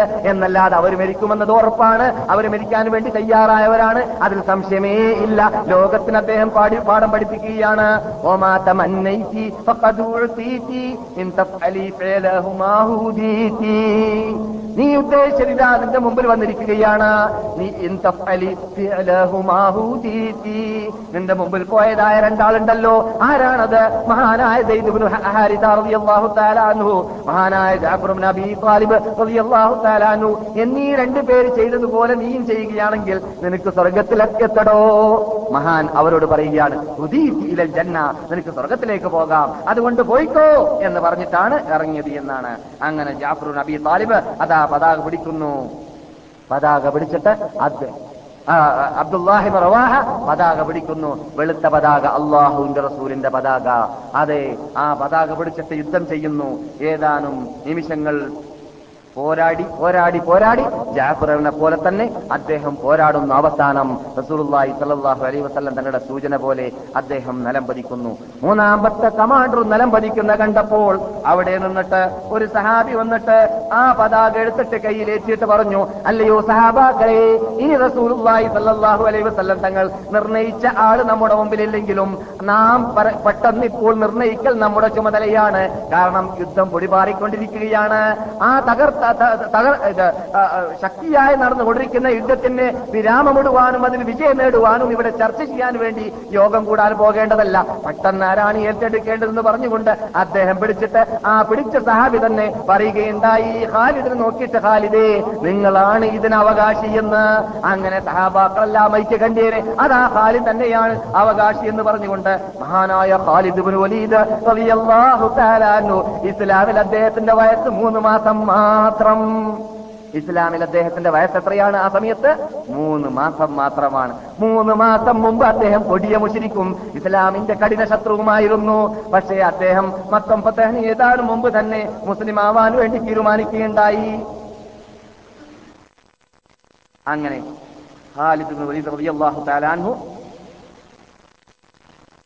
ഇവിടെ വന്നപ്പോൾ സഫ്വാനെ കണ്ടിയെന്നും ഖാലിദിന്റെ ഇഷ്ടത്തിൽ നാം പറഞ്ഞിട്ടുണ്ട്. സഫ്വാനുബിന് ഉമയ്യ അദ്ദേഹം അപ്പോൾ മുസ്ലിമാണ്. പോയി സംസാരിച്ചു നോക്കി. നടക്കുന്ന കാര്യമൊന്നുമല്ല. നമ്മളെന്നും കിട്ടൂല എന്നാണ് മൂപ്പര് പറഞ്ഞത്. ഏ? ഉമയ്യ എന്ന് പറഞ്ഞാൽ ബല- ബിലാലിനെ ശിക്ഷിച്ച ആളാണല്ലോ. ഉമയ്യന്റെ മകനാണ്. ഏ? എന്ന് മാത്രമല്ല ഉമയ്യനെ കൊന്നത് ആരാണ്? മുസ്ലിങ്ങളാണ് ബദറിൽ വെച്ചിട്ട്. അല്ലേ? ബിലാലാണല്ലോ. "യാ നജൗത്തു ഇന്ന ജാ അദുവുല്ലാഹി ഉമയ്യ എന്ന് പറഞ്ഞിട്ട് ഓടിയത് ബിലാൽ. എവിടെ? ബദറിൽ വെച്ചിട്ട്. ഞാൻ ജീവിക്കുകയില്ല ഉമയ്യ ജീവിക്കുകയാണെങ്കിൽ പണ്ട് മക്കയിൽ വെച്ചിട്ട് ആ പീപ്പയിലിട്ട് ഉരുട്ടിക്കൊണ്ടിരുന്ന ആളാണ് ഉമയ്യ. ആൾക്കാരെ മാറ്റി മാറ്റിയിട്ട് ശിക്ഷിക്കുന്നവർ ക്ഷണിക്കുന്നവരെ ശിക്ഷിച്ചുകൊണ്ടിരുന്നു. ആര്? ഉമയ്യ. ആരെ? ബിലാലിനെ. ആ ബിലാൽ ബദറിൽ വെച്ചിട്ട് കണ്ടു ഉമയ്യയുടെ തല പോയി അങ്ങോട്ട് ഇട്ട് തല ശിറസ് മീതെടുത്ത് എടുത്ത് എടുത്തിട്ട് മീത് നിർത്തിട്ട് താഴെ വെച്ച് കൊടുത്തു. അങ്ങനെയുള്ളതായ ഉമയ്യയുടെ മകനാണല്ലോ ആര്? സഫ്വാന്. ആ സഫ്വാന്റെ അടുക്കലേക്ക് പോയി നോക്കിയാര് ഖാലിദ് ഇബ്നു വലീദ് റളിയല്ലാഹു എന്നിട്ട് ഖാലിദ് പറഞ്ഞു നമുക്ക് ഇനി ഇവിടെ നിന്നിട്ട് കാര്യമില്ല. അവർ പറയുന്ന വാക്കുകൾ കേൾക്കണം. എന്താണ്? നമ്മളിപ്പോൾ ആരെ പോലെയാണെന്നറിയാം മാളം കെട്ടിയിട്ട് ഉറുമ്പ് ചാലിട്ടിട്ട് മാല മാളത്തിന്റെ ഉള്ളിൽ ജീവിച്ചാൽ അല്ലെങ്കിൽ മാളത്തിന്റെ ഉള്ളിലുള്ള ഉടുമ്പാവട്ടെ ഉറുമ്പാവട്ടെ എന്ത് സാധനം മാളത്തിന്റെ ഉള്ളിൽ ഉള്ള ഉള്ള ആള- ആണെങ്കിൽ അതിന്റെ അകത്ത് വെള്ളം ചേർത്താൽ എന്താ സംഭവിക്കുക? നമ്മളൊരു മാളത്തിലേക്ക് വെള്ളം കടത്തിയാൽ അതിന്റെ അകത്തുള്ള സാധനത്തെ പുറത്തു വരും ഇതാണ് ഖാലിദ് പറഞ്ഞത്. സഫ്വാനെ നമ്മുടെ സ്ഥിതി ഇതാണ്. നാം ഒരു മാളത്തിന്റെ അകത്താണ്. മുഹമ്മദിന്റെ പിടുത്തത്തിലാണ് നാം. നമുക്ക് രക്ഷപ്പെടാനുള്ള ഒരു ചാൻസും ഇല്ല. നാളെ പട്ടാളമായി മുഹമ്മദ് വന്നാൽ നാം കീഴടങ്ങേണ്ടി വരും. കീഴടങ്ങുന്നതിനേക്കാളും നല്ലത് നിന്നിലാകുന്നതിനേക്കാളും നല്ലത് അന്തസ്തോടുകൂടി തല പൊക്കി നമുക്ക് ഇത് ഇഷ്ടമുള്ള മതമായിട്ട് നാം ഇപ്പോൾ മനസ്സിലാക്കി കഴിഞ്ഞതായ ആ മതത്തിലേക്ക് പോകലാണ് എന്ന് സഫ്വാനോട് പറഞ്ഞു നോക്കി. സഫ്വാൻ കൂട്ടാക്കിയില്ല എന്നാണ്. സഫ്വാൻ റളിയല്ലാഹു തലാനു ആ സമയത്ത് മുസ്ലിമായില്ല പിന്നെയാണ് ഫത്തഹിൽ മുസ്ലിമായത്. അങ്ങനെ സഫ്വാനെ ഒഴിവാക്കിയിട്ട് എക്രിമിന്റെ അടുക്കൽ പോയി നോക്കി. എക്രിമയും കൂട്ടാക്കിയില്ല എന്നാണ് ചരിത്രത്തിൽ കാണുന്നത്. അങ്ങനെ എക്രിമിന്റെ അടുക്കൽ പോയിട്ട് ഇതേ വാക്ക് പറഞ്ഞു നോക്കി. എക്രിമാരെയാണ് എക്രിമത്തവന് അബിജഹൽ അബുജഹലിന്റെ മകൻ എക്രിമ എക്രിമയും കൂട്ടാക്കി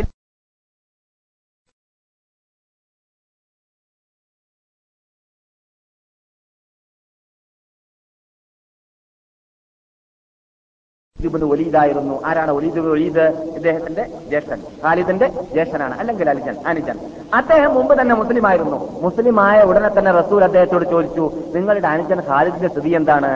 ഖാലിദിനെ പോലത്തെ ആൾക്കാരൊക്കെ മുസ്ലിമായില്ലെങ്കിൽ പിന്നെ ആരാ മുസ്ലിമാവുക എന്ന്? പറഞ്ഞാൽ ബുദ്ധിജീവിയാണ് എന്നുള്ളത് റസൂൽ സ്ഥിരീകരിച്ചു കൊടുക്കുകയാണ്. ആർക്ക്? ഒലീദിന് ഖാലിദിനെ കുറിച്ച് ഈ വാർത്ത പോയിട്ട് പറഞ്ഞിരിക്കുകയാണ് ആരോട്? ഖാലിദിനോട് ആര്? ഒലീദ്. ആരുടെ ജ്യേഷ്ഠൻ? ഖാലിദിന്റെ ജ്യേഷ്ഠൻ അല്ല ഖലിജൻ ഇത് കേട്ട ഉടനെ തന്നെ മൂപ്പർക്ക് ഹൃദയത്തിലുണ്ട്. ഞാനെന്തിനെ പിന്നെ നിന്നിനായിട്ട് ഇവിടെ നിൽക്കുന്നു? അന്തത്തോടു കൂടി തന്നെ മുഹമ്മദിന്റെ ആഗ്രഹം പോലെ ചെയ്യാമെന്ന് തീരുമാനിച്ചിട്ട് പോകാൻ തീരുമാനിച്ചതാണ്. അങ്ങനെ ഇക്രിമയെ കിട്ടിയില്ല സഫ്വാനെ കിട്ടിയില്ല. രണ്ടാളെയും ഒഴിവാക്കിയിട്ട് തനിച്ചു പോകാൻ തീരുമാനിച്ചപ്പോൾ ഉസ്മാൻ വഴി മധ്യ വെച്ചിട്ട് കണ്ടു. ഉമ്മു സലമയെ പണ്ട് മദീനയിലേക്ക് എത്തിച്ച ആളാണ് ഉസ്മാൻ ഇബ്നു തൽഹ. ഓർമ്മയുണ്ടല്ലോ? പണ്ട് പണ്ട് എന്ന് അഞ്ചാറ് ഏഴ് മാസം നമ്മോട് വെച്ചിട്ട് സംസാരിച്ചിരുന്നു. അങ്ങനെ വഴി മധ്യ വെച്ചിട്ട് ഉസ്മാനെ കിട്ടി കുറച്ച് മുമ്പോട്ട് എത്തിയപ്പോൾ ഉസ്മാനെ കിട്ടിയപ്പോൾ ഉസ്മാനോട് ചോദിച്ചു എന്താ എവിടേക്കാ പോകുന്നത്. സംഗതി അറിഞ്ഞു നോക്കുമ്പോൾ രണ്ടാളും ഒരു സ്ഥലത്തേക്ക് തന്നെയാണ്. രണ്ടാളും ഒരേ സ്ഥലത്തേക്ക് തന്നെയാണ്. ഇത്തിജാഹ് ഒന്നാണ് നടത്തം. അങ്ങനെ കുറച്ചപ്പുറം എത്തിയപ്പോൾ ലാസിനെയും കണ്ടു.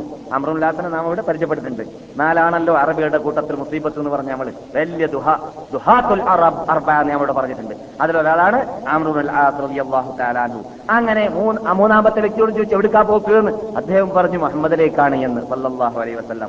അങ്ങനെ മൂന്ന് പേരും കൂടി മദീനയിലേക്ക് വരുന്നു. അദ്ദേഹം പറയുകയാണ് കൂടെ ആൾക്കാരൊക്കെ ഉണ്ടെങ്കിലും മൂപ്പർ മൂപ്പരെ കുറിച്ച് റിപ്പോർട്ട് ചെയ്യാണ് ആര് ഖാലിദ്? ഞാൻ ഹറ ഷർക്കിയിൽ ചെന്നു. ഹറ ഷർക്കി ഉണ്ടല്ലോ നമുക്കറിയാമല്ലോ. ഹറ ഷർക്കിയിൽ കേമ്പടിച്ചു ഞങ്ങൾ ഇവിടെ എത്തിയ വാർത്ത മുഹമ്മദിന്റെ അടുക്കിലേക്ക് എത്തി നബി സല്ലാഹു അലൈഹി വസ്ലം തങ്ങളുടെ അടുക്കിലേക്ക് എത്തി എത്തിയപ്പോൾ നബി സല്ലാഹു അലൈഹി വസ്ലം തങ്ങൾ സന്തോഷിച്ചു എന്ന് അവർ വന്ന വാർത്ത കേട്ടപ്പോൾ പ്രത്യേകിച്ച് ഖാലിദ് കൂടേണ്ടി എന്ന വാർത്ത കേട്ടപ്പോൾ നബി സല്ലാഹു അലൈഹി വസ്ലം തങ്ങൾ സന്തോഷിച്ചു എന്ന വാർത്തയും ഖാലിദിന്റെ അടുക്കിലേക്ക് ടണ്ടിലേക്ക് വിവരം എത്തുകയും ചെയ്തു. അങ്ങനെ ഖാലിദ് പറഞ്ഞു പറഞ്ഞു മറ്റ് കൂട്ടുകാരെക്കാളെല്ലാം മുമ്പ് തന്നെ മുഹമ്മദിന്റെ അടുക്കലേക്ക് നിംസലാസുങ്ങളുടെ ഹദ്രത്തേക്ക് ഞാൻ പോകണമെന്ന് തീരുമാനിച്ച അങ്ങനെ ഞാൻ ഇതാ റസൂല്ലായി സലല്ലാഹു അലൈ വസ്ലങ്ങളുടെ ഹദ്രത്തേക്ക് ചെന്നു. അങ്ങനെ റസൂല്ലായി സലല്ലാഹു അലൈ വസ്ലം തങ്ങൾ എന്നെ കണ്ടപ്പോൾ ബഹുമാനിക്കുകയും സന്തോഷിക്കുകയും ചിരിക്കുകയും പുഞ്ചിരി തൂങ്ങുകയും ചെയ്തു. അങ്ങേറ്റം ആഹ്- ആഹ്ലാദിക്കുകയും ചെയ്തു. എന്നെ നന്നായി സ്വീകരിക്കുകയും ചെയ്തു. അതിനുശേഷം അൽഹംദുലില്ലാഹില്ലദീ ഹദാക അള്ളാഹു ഞാൻ സ്തോത്രം ചെയ്യുന്നു സ്തുതി കീർത്തനം ചെയ്യുന്നു. എങ്ങനെയുള്ള രക്ഷിതാവാണ് നിന്നെ ഇസ്ലാമിലേക്ക് തന്മാർഗിയാക്കിയതായ സന്മ- ഇസ്ലാമിലേക്ക് തെളിച്ചതായ റബ്ബുൽ ഇസ്സത്ത്. ആ റബ്ബുൽ ഇസ്സത്തിന് അദ്ദേഹം നബിയുന മുഹമ്മദ് സല്ലല്ലാഹു അലൈഹി വസല്ലം സുതികീർത്തനം സമർപ്പിച്ചു എന്നാണ് എപ്പോൾ ഹാലിദിന്റെ വരവ് കണ്ടപ്പോൾ. എന്നിട്ട് ഖാലിദ് പറയുന്നു റസൂലിനോട് പറയുകയുണ്ടായി നിനക്ക് നല്ല ബുദ്ധിയുണ്ട് എന്നത് ഞാൻ പണ്ട് തന്നെ മനസ്സിലാക്കിയിട്ടുണ്ട്. പക്ഷേ എന്റെ ആഗ്രഹമുണ്ടായിട്ടുള്ളത് ആ നല്ല ബുദ്ധി ബുദ്ധി നിന്നെ ഇസ്ലാമിലേക്ക് ക്ഷണിക്കുന്ന ബുദ്ധി ആവട്ടെ എന്നായിരുന്നു എന്റെ ആഗ്രഹമുണ്ടായിരുന്നത്. അൽഹംദുലില്ലാ ഇപ്പോൾ നീ ഇസ്ലാമിലേക്ക് എത്തിയല്ലോ എന്നതിൽ റസൂലുള്ളാഹി സ്വല്ലല്ലാഹു അലൈഹി വസല്ലം ഞങ്ങൾ സന്തോഷിച്ചു എന്നാണ്. അങ്ങനെയുള്ള ഖാലിദ് വലീദ് റളിയല്ലാഹു തആല അൻഹു ഇസ്ലാമിൽ മെമ്പർഷിപ്പ് നേടിയതിന്റെ ശേഷം ഏതാനും രണ്ടോ മൂന്നോ മാസം കഴിയുമ്പോഴാണ് മൂത്തത്ത് യുദ്ധം ഉണ്ടാവുന്നത് ഇസ്ലാമിൽ അദ്ദേഹത്തിന് പേരെടുക്കാൻ സാധിച്ചിട്ടില്ല പറയത്തക്ക യുദ്ധമൊന്നും സംഭവിച്ചിട്ടില്ല. അദ്ദേഹം അമുസ്ലിമായിരുന്ന കാലഘട്ടത്തിൽ യുദ്ധത്തിൽ വരേക്കും മുസ്ലിങ്ങളെ പരാജയപ്പെടുത്തിയത് ഖാലിദായിരുന്നു. ഖാലിദിന് വലിയൊരു പങ്ക് ഉണ്ടായിരുന്നു. മുസ്ലിം പട്ടാളത്തെ പരാജയപ്പെടുത്തിയത് എന്നതിൽ നമുക്കറിയാം. അങ്ങനെയുള്ളതായ ഖാലിദാണ് മൂത്തത്ത് യുദ്ധത്തിൽ രംഗത്തിറങ്ങുന്നത്. അങ്ങനെ മൂത്തത്തി യുദ്ധത്തിൽ രംഗത്തിറങ്ങിയ ഉടനെ തന്നെ അദ്ദേഹം അന്നത്തെ ദിവസത്തിൽ നടത്തിയതായ യുദ്ധത്തിൽ പറയത്തക്ക പുരോഗതിയോ വിജയമോ കാണാത്തത് കൊണ്ട് അദ്ദേഹം അന്ന് രാത്രി രാത്രി യുദ്ധം ചെയ്യാറില്ല. പണ്ടത്തെ യുദ്ധം പ്രത്യേകിച്ച് അങ്ങനെയാണ്. ഇന്നത്തെ പോലെ ഇല്ലല്ലോ എവിടെ നിന്നിട്ട് ബോംബാക്രമണം നടത്താൻ പറ്റൂലല്ലോ. അങ്ങനെ രാത്രിയായി കഴിഞ്ഞാൽ തന്നിൽ പോയി വിശ്രമിക്കലാണ്. രാത്രി തീരുമാനിച്ചു. ഖാലിദ് അദ്ദേഹത്തിന്റെ വിശാലമായ യുദ്ധബുദ്ധി കൊണ്ട് യുദ്ധം ചെയ്ത് പാക്കിയിട്ടുള്ള ബുദ്ധി കൊണ്ട് തീരുമാനിക്കുന്നു. പട്ടാളക്കാരുടെ സഹായം മക്കയിൽ കൊടുക്കണം. അതിന് ട്രെയിനിങ് മൂപ്പർക്ക് ഉണ്ട് മുമ്പ് തന്നെ കിട്ടിയിട്ടുണ്ട്. അതൊന്നും പഠിപ്പിക്കേണ്ട ആവശ്യമില്ല ഖാലിദിനെ സംബന്ധിച്ചിടത്തോളം. അങ്ങനെ റസൂല്ലാൻ എടുക്കുന്ന സഹായം വരാൻ ഇപ്പോൾ സാധ്യതയില്ലല്ലോ. റസൂലിന് ഇവിടെയുള്ളതായ രണ്ട് ലക്ഷം പേരുടെ മുമ്പിലാണ് ഞങ്ങൾ യുദ്ധം ചെയ്യുന്നുള്ള വാർത്ത. അവിടേക്ക് ഇവർ എത്തിച്ചു കൊടുത്തിട്ടില്ല. അള്ളാവിലൂടെ വാർത്ത എത്തിയിട്ടുണ്ടായിരിക്കും. അത് അത് വേറെ കാര്യം. ഇവരെത്തിച്ചു കൊടുത്തിട്ടില്ല. അതുകൊണ്ട് ഖാലിദ് രാവിലെയായപ്പോൾ ഓർക്കളത്തിലേക്ക് ഇറങ്ങാൻ തീരുമാനിച്ചപ്പോൾ അവരുടെ കൂടെയുള്ളതായ മൂവായിരം പട്ടാളക്കാര് ആ മൂവായിരം പട്ടാളത്തിൽ നിന്നിട്ട് ഈ കഴിഞ്ഞതായ യുദ്ധങ്ങളിലൂടെയും ഇനി കഴിയാൻ പോ- പോകുന്നതായ പോരാട്ടങ്ങളുടെയുമെല്ലാം മുസ്ലിംകൾ എന്നിട്ട് പന്ത്രണ്ട് പേര് മാത്രമേ ചെയ്തായിട്ടുള്ളൂ. കേൾക്കണം. എങ്ങനെയാണ് നമ്മുടെ ഈ കാലഘട്ടത്തിലൊക്കെ ഒരു മൂവായി ഒരു മുന്നൂറ് അല്ലെങ്കിൽ മുപ്പത് ഈച്ചയുടെ മീതെ? എന്തായാലും പറയാം. റീലടിച്ചാൽ എന്താ സംഭവിക്കാം ഏ? അതിൽ എത്ര ഈച്ച ശേഷിച്ചു എന്ന് ചോദിക്കേണ്ട ആവശ്യമില്ല. ശേഷിക്കാൻ സാധ്യതയില്ല. അത് റൂം വന്നാക്കി അടിച്ചാൽ എല്ലാവരും ശരിയാവും. അല്ലേ? ഈ ഈ രൂപമാണ് നമുക്ക് കൊലപ്പെടുന്നത് മൂന്ന് മൂവായിരം ആൾക്കാരുടെ മുമ്പ് രണ്ട് ലക്ഷം. രണ്ട് ലക്ഷത്തിന് മുമ്പ് ഒരു മൂവായിരം. എന്താ സംഭവിക്കുക? ആരും ഉണ്ടാവില്ല നമുക്ക് തോന്നാം. എന്താ സംഭവിച്ചത്? നേരെ വിപരീതം. അവരുടെ കൂട്ടത്തിൽ നിന്നിട്ട് ആയിരങ്ങളുടെ തല പോയെന്നാണ് അത് നിങ്ങൾ കേൾക്കാൻ പോകുന്നുണ്ട്. പട്ടാളത്തിൽ നിന്നിട്ട് മൂവായിരം പേര് ഏകദേശം ഏകദേശം ഞാൻ പറയുകയാണ്. മുന്നൂ- മു- മുന്നൂറ് മുന്നൂറ് പേരെ ദൂരം ദൂരമായിട്ട് ഏകദേശം ഒരു അഞ്ച് മീറ്റർ പത്ത് മീറ്റർ ഇങ്ങനെ ദൂരെ ദൂരമാക്കിയിട്ട് നിർത്തി. ലൈൻ ലൈനായിട്ട്. ദൂരെ നിന്നിട്ട് വീക്ഷിക്കുമ്പോൾ ശത്രുക്കൾക്ക് കാണുമ്പോൾ അവരുടെ രണ്ട് ലക്ഷം പട്ടാളത്ത് നോക്കും പോലെയാണ് കാണുക. ആ രൂപത്തിൽ നിർത്തിവെച്ചു ലൈനാക്കിയിട്ട്. അടുത്തടുത്ത് നിൽക്കുമ്പോൾ അല്ല ആണല്ലോ ആളെ കാണാ ആളെ കുറഞ്ഞു കാണുക. അതല്ല ഈ മൂവായിരം പേര് മൂന്ന് ലക്ഷം പേര് നിൽക്കുന്നത് പോലെ നിർത്തിക്കൊടുത്ത് എന്നിട്ടൊന്ന് അങ്ങോട്ട് അങ്ങ് കടന്നുപോയപ്പോ നോക്കിയപ്പോൾ ശത്രുക്കൾക്ക് ഓർഡർ വന്നു. കമാൻഡറിൽ നിന്നിട്ട് മുസ്ലിങ്ങൾക്ക് മുഹമ്മദിൽ നിന്നിട്ട് സഹായം വന്നിരിക്കുകയാണ് എന്ന് ഓർഡർ വന്നപ്പോൾ അവരുടെ വീര്യം നഷ്ടപ്പെട്ടു. അവരുടെ വീര്യം നഷ്ടപ്പെട്ടതോടുകൂടി ഈ യുദ്ധത്തിൽ വിജയമില്ല എന്ന് തീരുമാനിച്ചു. പിന്നെ പിന്തിരിഞ്ഞോടാൻ വേണ്ടിയാണ് പിന്നെ അവർ തീരുമാനിച്ചത്. ആ സമയത്ത് എന്നാ പോയിക്കോളി നമ്മുടെ വാൾ വെറുതെ ആൻ പറ്റൂല എന്ന് തീരുമാനിച്ചിട്ട് ഖാലിദ് അദ്ദേഹത്തിന്റെ ഒമ്പത് വാൾ കഷ്ണിച്ചു എന്ന് സഹീൽ ബുഖാരിയിൽ കാണുന്നു. എത്ര വാളാണ് കഷ്ണിച്ചത്? ഒൻപത് വാൾ കഷ്ണിക്കാൻ മാത്രം തലങ്ങളെ അദ്ദേഹം അരിഞ്ഞു കൊടുത്തു. ബുഖാരിയിലുള്ളതാണിത്. ഒൻപത് വാളാണ് ഖാലിദ് ഒലീദിന്റെ- അവരുടെ തലയിലൂടെ കഷ്ണിച്ചു കൊടുത്തത്. അപ്പോൾ തല എത്ര കഷ്ണിച്ചിട്ടുണ്ടായിരിക്കുമെന്ന് തന്നെ പറഞ്ഞറിയിക്കേണ്ടതില്ല. എന്നിട്ട് പോലും മുസ്ലിങ്ങളിൽ പന്ത്രണ്ട് പേരുടെ തല മാത്രമേ പോയിട്ടുള്ളൂ. അവർ പോയത് സ്വർഗത്തിലേക്കാണ്. നബിയുന മുഹമ്മദ് തങ്ങൾ മദീനയിൽ ഇരുന്നു കൊണ്ട് ഇതാ വാർത്തകൾ അ, പറഞ്ഞുകൊണ്ടിരിക്കുന്നു. മദീനവാസികൾ നമ്മുടെ കാലഘട്ടത്തിലുള്ളത് പോലെ എവിടെയെങ്കിലും യുദ്ധം കഴിയുന്ന സമയത്ത് റേഡിയോയുടെ പരിസരത്തിലിരിക്കാനുള്ള റേഡിയോ ഇല്ലല്ലോ. ഇല്ല. വാർത്ത കേൾക്കാൻ റേഡിയോ ഇല്ല. പത്രവുമില്ല റേഡിയോവുമില്ല പിന്നെയുള്ളത് എന്താണ്? കമ്പിയില്ല. കമ്പിയിലൂടെ അള്ളാഹുന്റെ വക്കൽ നിട്ട് വരുന്നതായ വഹയിന്റെ ഉടമ ഇവിടെ ഇരിക്കുന്നുണ്ട്. ആ വഹയിന്റെ ഉടമയുടെ പരിസരത്തിൽ മദീനത്തെ പള്ളിയിൽ ഇരിക്കുകയാണ്. ഇത് കെട്ടുകഥയല്ല. സഹിഹായ സഹിഹായ ഹദീസ് ഗ്രന്ഥങ്ങളിൽ സ്ഥലം പിടിച്ച സംഭവമാണ്. തങ്ങളോട് സഹാബാക്കൾ ചോദിക്കുന്നു എന്തായി റസൂലെ? പോയിട്ട് കുറെ കാലമായല്ലോ. മൂവായിരം പേര് മാത്രമാണ് പോയത്. ലോകത്തിൽ പേരെടുത്ത വൻശക്തിയോട് യുദ്ധം ചെയ്യാനാണ് പോയത്. മുസ്ലിങ്ങളുടെ ഹിസ്റ്ററിയിൽ ഇങ്ങനെയുള്ളതായ യുദ്ധം നടന്നിട്ടില്ല. ഇങ്ങനെയുള്ള വൻ ശക്തിയോട് യുദ്ധം ചെയ്യാൻ പോയിട്ടില്ല. എന്ന് മാത്രമല്ല അറബികൾക്ക് അറബികളോട് യുദ്ധം ചെയ്തിട്ട് പ്രാക്ടീസ് ഉണ്ട് എന്തെങ്കിലും ഉണ്ടെങ്കിലും അറബികൾക്ക് അറബികളോട് യുദ്ധം ചെയ്തിട്ട് പ്രാക്ടീസ് ഇല്ല. അതുകൊണ്ട് അവരുടെ കൂടെയുള്ള ആയുധം എന്തായിരിക്കും? ഏത് രൂപത്തിലായിരിക്കും യുദ്ധം എന്നത്? ഈ പോയവർക്ക് അറിയുക തന്നെയില്ല അതുകൊണ്ട് എന്ത് സംഭവിച്ചു റസൂലെ എന്ന് സഹാബാക്കൾ എന്നിട്ട് പ്രത്യേകിച്ച് യുദ്ധത്തിന് പങ്കെടുത്തതായ മഹാത്മാക്കളുടെ കുടുംബക്കാർ വന്നിട്ട് റസൂലുള്ളാഹിനോട് വാർത്ത ചോദിക്കുകയാണ്. റസൂൽ പറയുന്നു പതാക പിടിക്കുകയുണ്ടായി. അദ്ദേഹം ഷഹീദായി. അവിടെ സംഭവിക്കുന്നത് ഇവിടെ പറഞ്ഞുകൊണ്ടിരിക്കുകയാണ്. Jafar ibn Abi Talib Jafar ibn Abi Talib ഷഹീദാകുകയുണ്ടായി. അദ്ദേഹം പതാക പിടിക്കുകയുണ്ടായി. സീബ അദ്ദേഹവും ഷഹീദാവുകയും ചെയ്തു. ഇവരെല്ലാം സ്വർഗത്തിലേക്ക് പറന്നു എന്ന് ഇപ്പോൾ ഞാൻ ജാഫറിനെ സ്വർഗത്തിൽ പറക്കുന്നതായിട്ട് കാണുന്നു എന്ന് ബുഖാരിയിലുണ്ട് എന്നത് നാം ഇവിടെ പറഞ്ഞിട്ടുണ്ട്. സ്വർഗത്തിൽ അദ്ദേഹത്തിന് രണ്ട് ജനാഹ ജറകല്ലാവ് കൊടുത്തിരിക്കുകയാണ്. അദ്ദേഹത്തിന് അദ്ദേഹത്തിന് എന്ന് പറഞ്ഞാൽ അദ്ദേഹത്തിന് ജഡത്തെയല്ല അദ്ദേഹത്തിന്റെ ആത്മാവിനെയാണ് എന്ന് നാം മനസ്സിലാക്കിയിരിക്കേണ്ടതുണ്ട്. അതാണ് നാം പല പല പല സമയത്തിലും കേട്ടിട്ടുണ്ട്. ആ ശുഹദാക്കൾ ജീവിക്കുന്നവരാണെന്ന് പറഞ്ഞാൽ അവരുടെ ആത്മാവിനെ അള്ളാഹു സുബാനോ തല പ്രത്യേക പക്ഷിയുടെ അകത്ത് നിക്ഷേപിച്ചുകൊണ്ട് സ്വർഗത്തിൽ പറപ്പിക്കുന്നതാണ് എന്നാണ്. അവരുടെ ജഡം നമ്മുടെ മുമ്പിൽ തന്നെ മരിച്ചു കിടക്കുന്നു എന്ന് നാം പഠിക്കേണ്ടതുണ്ട്. നമ്മുടെ മുമ്പിൽ തന്നെ ഉണ്ട്. അവരുടെ ആത്മാവ് ജീവിച്ചുകൊണ്ടിരിക്കുന്നു എന്നാണ് അള്ളാഹു സുബാനോ തല അവരുടെ അവന്റെ അടുക്കൽ ജീവിക്കുന്നു എന്ന വാക്കിന്റെ അർത്ഥമെന്ന് നാം അവിടെ പഠിച്ചിട്ടുണ്ട്. അങ്ങനെ ജാഫർ നബി താലിബ് ഷഹീദാകുന്നു. അവിടെ പതാക പിടിക്കുന്നു. ആര്? Abdullah ibn Rawaha. അദ്ദേഹവും ഷഹീദാവുന്നു. റസൂൽ ഇവിടുന്ന് പറയുകയാണ് ഓരോ വീട്ടുകാർക്ക് മരിച്ചാളെ വാർത്ത കിട്ടി അങ്ങനെ കരയുന്നവർ കരയാൻ ആരംഭിച്ചു. റസൂലുള്ളാഹി സല്ലാഹു അലൈഹി വസല്ലം തങ്ങൾ നിങ്ങൾ കരഞ്ഞോ കരയാതിരുന്നോ വിരോധമില്ല. അവരെല്ലാം സ്വർഗത്തിലേക്ക് എത്തിക്കഴിഞ്ഞു എന്നായിരുന്നു കരയുന്നവരോട് പറയാറുണ്ടായിരുന്നത്. നിങ്ങൾ എന്തിനു കരയുന്നു എന്ന അർത്ഥത്തിലേക്ക് നിങ്ങൾ എന്തിനാ കരഞ്ഞു കൂട്ടുന്നത്? നിങ്ങൾ കരഞ്ഞോളി കരയാതിരുന്നോളി. അവർ എത്തേണ്ടടുത്തേക്ക് എത്തിക്കഴിഞ്ഞു എന്ന് നബിജുന മുഹമ്മദ് സല്ലാഹു അലൈ വസ്ലം ഇവിടെ വെച്ചിട്ട് സന്തോഷവാർത്ത നൽകാറുണ്ടായിരുന്നു. അങ്ങനെ റസൂൽ പറയുന്നു അള്ളാഹുന്റെ വാളുകൾ എന്നിട്ടുള്ള ഒരു വാൾ പിന്നെ പതാക പിടിച്ചു മുസ്ലിങ്ങൾക്ക് വമ്പിച്ച വിജയം നേടിയെടുക്കാൻ സാധിച്ചു.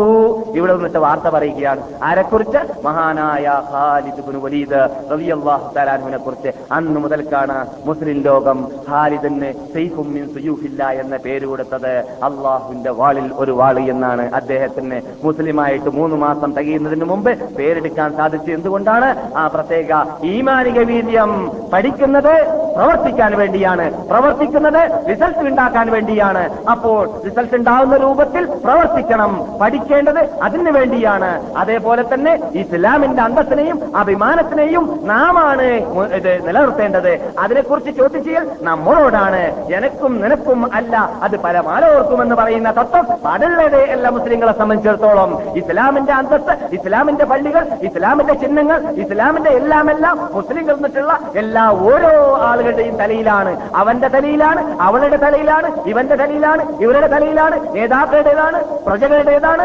പണ്ഡിതന്മാരുടേതാണ്. എല്ലാവരുടെയും ചുമതലയാണ് എന്നത് ലോകം പഠിക്കാനും പഠിപ്പിക്കാനും വേണ്ടിയുമാണ് ഈ മഹാത്മാക്കൾ തലരിഞ്ഞു കൊടുത്തിട്ട് നമ്മുടെ മുമ്പിൽ വെച്ചത്. അത് നമുക്ക് പാഠമാണ്. ഈ വിഭാഗം അള്ളാഹു സന്മാർഗ സന്മാർഗത്തിലേക്ക് നയിച്ചവരാണ്. നിങ്ങൾ ഇവരുടെ ഹിസ്റ്ററി കേൾക്കുമ്പോൾ എന്ത് വേണം. അവരുടെ അവർ ജീവിച്ചതുപോലെ നിങ്ങൾ ജീവിക്കേണ്ടതാണ് മുസ്ലിം ലോകമേ. എന്നാലായിരിക്കും നിങ്ങൾക്കും അവർക്ക് അന്തസ് വീണ്ടെടുക്കാൻ സാധിച്ചതുപോലെ നിങ്ങൾക്കും അന്തസ് വീണ്ടെടുക്കാൻ സാധിക്കുക. എന്തൊരു അന്തസ്സാണ് ഇതിനേക്കാളും വലുത്? റോമൻ ചക്രവർത്തിമാരെ ഓടിപ്പാ ഓടിപ്പായിപ്പിച്ചിട്ട് വരാന്ന് പറഞ്ഞാൽ അല്ലേ? നിങ്ങൾ തന്നെ ആലോചിച്ച് നോക്കുക. സിവിൽ സേനക്കാര് പത്ത് ലക്ഷം പേര് വരുമ്പോൾ നമ്മളൊരു പത്തായിരം ആൾ അവിടെ നിന്നിട്ട് കല്ലെറിഞ്ഞിട്ട് ഓടിപ്പിച്ചാൽ പിന്നെ നമ്മളുടെ സ്ഥിതി എന്തായിരിക്കും? നമ്മൾക്ക് എത്ര ദിവസം കഥ പറയാനുണ്ടാവും?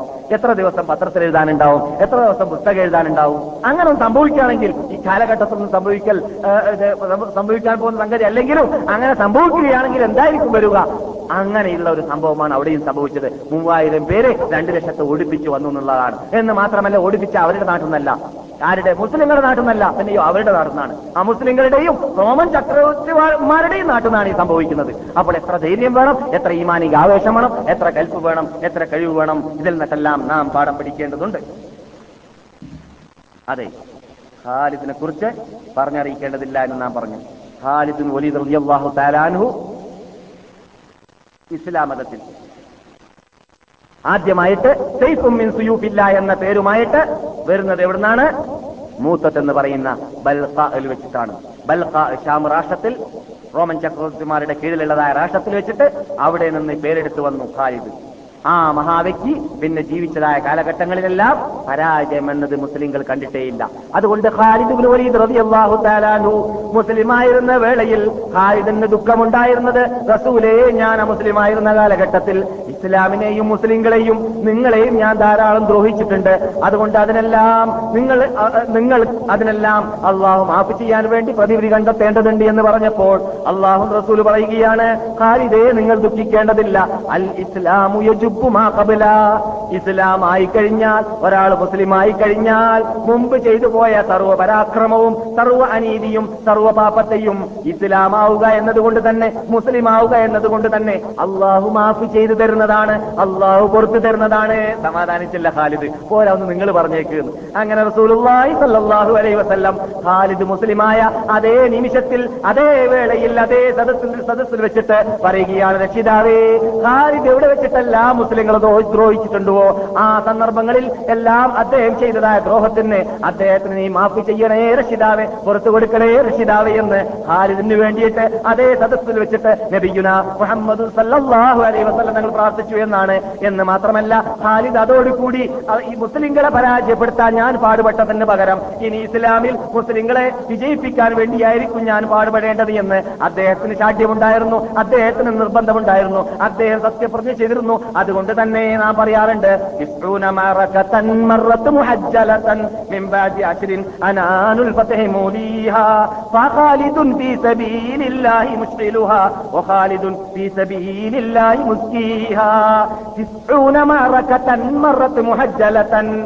തൊണ്ണൂറ് യുദ്ധം ആണ് മഹാനായ ഖാലിദ് നടത്തിയത്.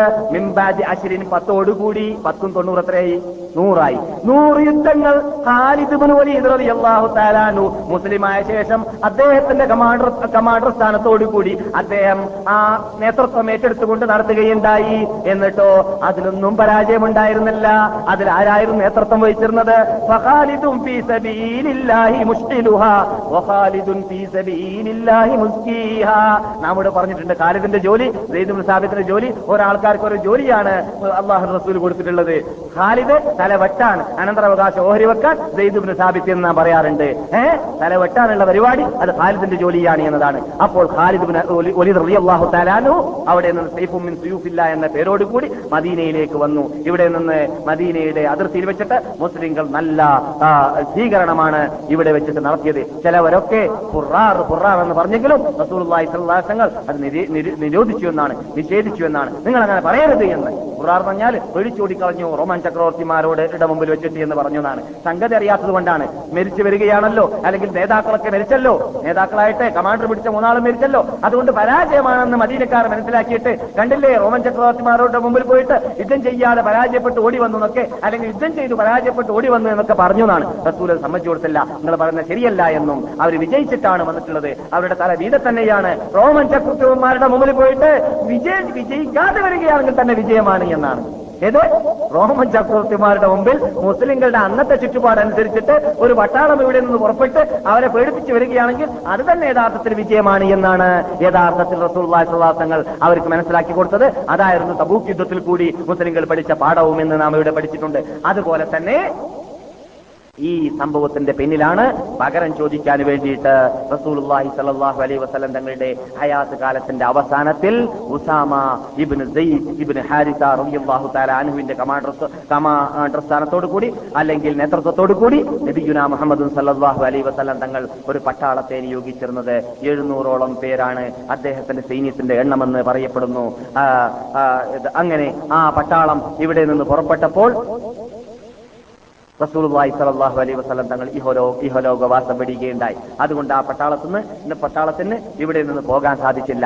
പിന്നെ ആ മഹാ മഹാനായ ഉസാമ റളിയല്ലാഹു തആല താലാനുവിന്റെ നേതൃത്വത്തിൽ റസൂലുള്ളാഹി സലാഹു അലൈഹി വസ്ലം തങ്ങൾ നിയോഗിച്ചതായ ആ പട്ടാളത്തെ അബൂബക്കർ സിദ്ദീഖ് റളിയല്ലാഹു തആല അൻഹുവിന്റെ ഖിലാഫത്തിലാണ് പിന്നെ അയക്കപ്പെടുന്നത്. അബൂബക്കർ സിദ്ദീഖ് തആല അൻഹു ആ, ഉമറുൽ ഖത്താവുമായിട്ട് ചർച്ച ചെയ്ത് അവസാനം അബൂബക്കറിന്റെ സ്വന്തം അഭിപ്രായമായിരുന്നു. റസൂലുള്ളാഹി സ്വല്ലല്ലാഹു അലൈഹി വസ്ലം തങ്ങൾ നിയോഗിച്ചതായ ആ പട്ടാളത്തെയും ആ സൈന്യത്തെയും ആ പട്ടാള മേധാവിയെയും ഞാൻ മാറ്റുന്നതല്ല എന്ന് തീരുമാനിച്ചുകൊണ്ട് ചെറുപ്പക്കാരനായ ആ ഉസാമയെ തന്നെയായിരുന്നു ഹിബ്ബി ബിനി ഹിബ്ബി റസൂലില്ല. ആ മഹാവ്യക്തിയെ തന്നെയായിരുന്നു റോമൻ ചക്രവർത്തി അടുക്കിലേക്ക് വീണ്ടും അയച്ചിരുന്നത്. ഉസാമയെ. അങ്ങനെ ഉസാമ അവിടെ നിന്ന് പോയി. സൈന്യം ഇവിടെ നിന്ന് പുറപ്പെട്ടു. ആ പുറപ്പെടുന്ന വേളയിൽ ഇവിടെ യുദ്ധത്തുണ്ടായിരുന്നു. റസൂൽ മരിച്ച വാർത്ത കേട്ടപ്പോൾ മദീനയുടെ പരിസരത്തുള്ളതായ പല മുസ്ലിംകളും മുസ്ലിങ്ങളായിട്ട് അഭിനയിച്ചിരുന്നവരൊക്കെ അമുസ്ലിങ്ങളായി പോയിരുന്നു. ഇസ്ലാമിൽ നിന്നിട്ട് മുർത്തദ്ദായി പോയിരുന്നു. എന്ന് പറഞ്ഞാൽ മുമ്പ് തന്നെ ശരിക്കും മുസ്ലിങ്ങളല്ലാത്തത് കൊണ്ട് ഏ നബി മരിച്ച പിന്നെന്ത് ഇസ്ലാം എന്നൊക്കെ പറഞ്ഞിട്ട് ചില ആൾക്കാർ ബേക്കോട്ട്.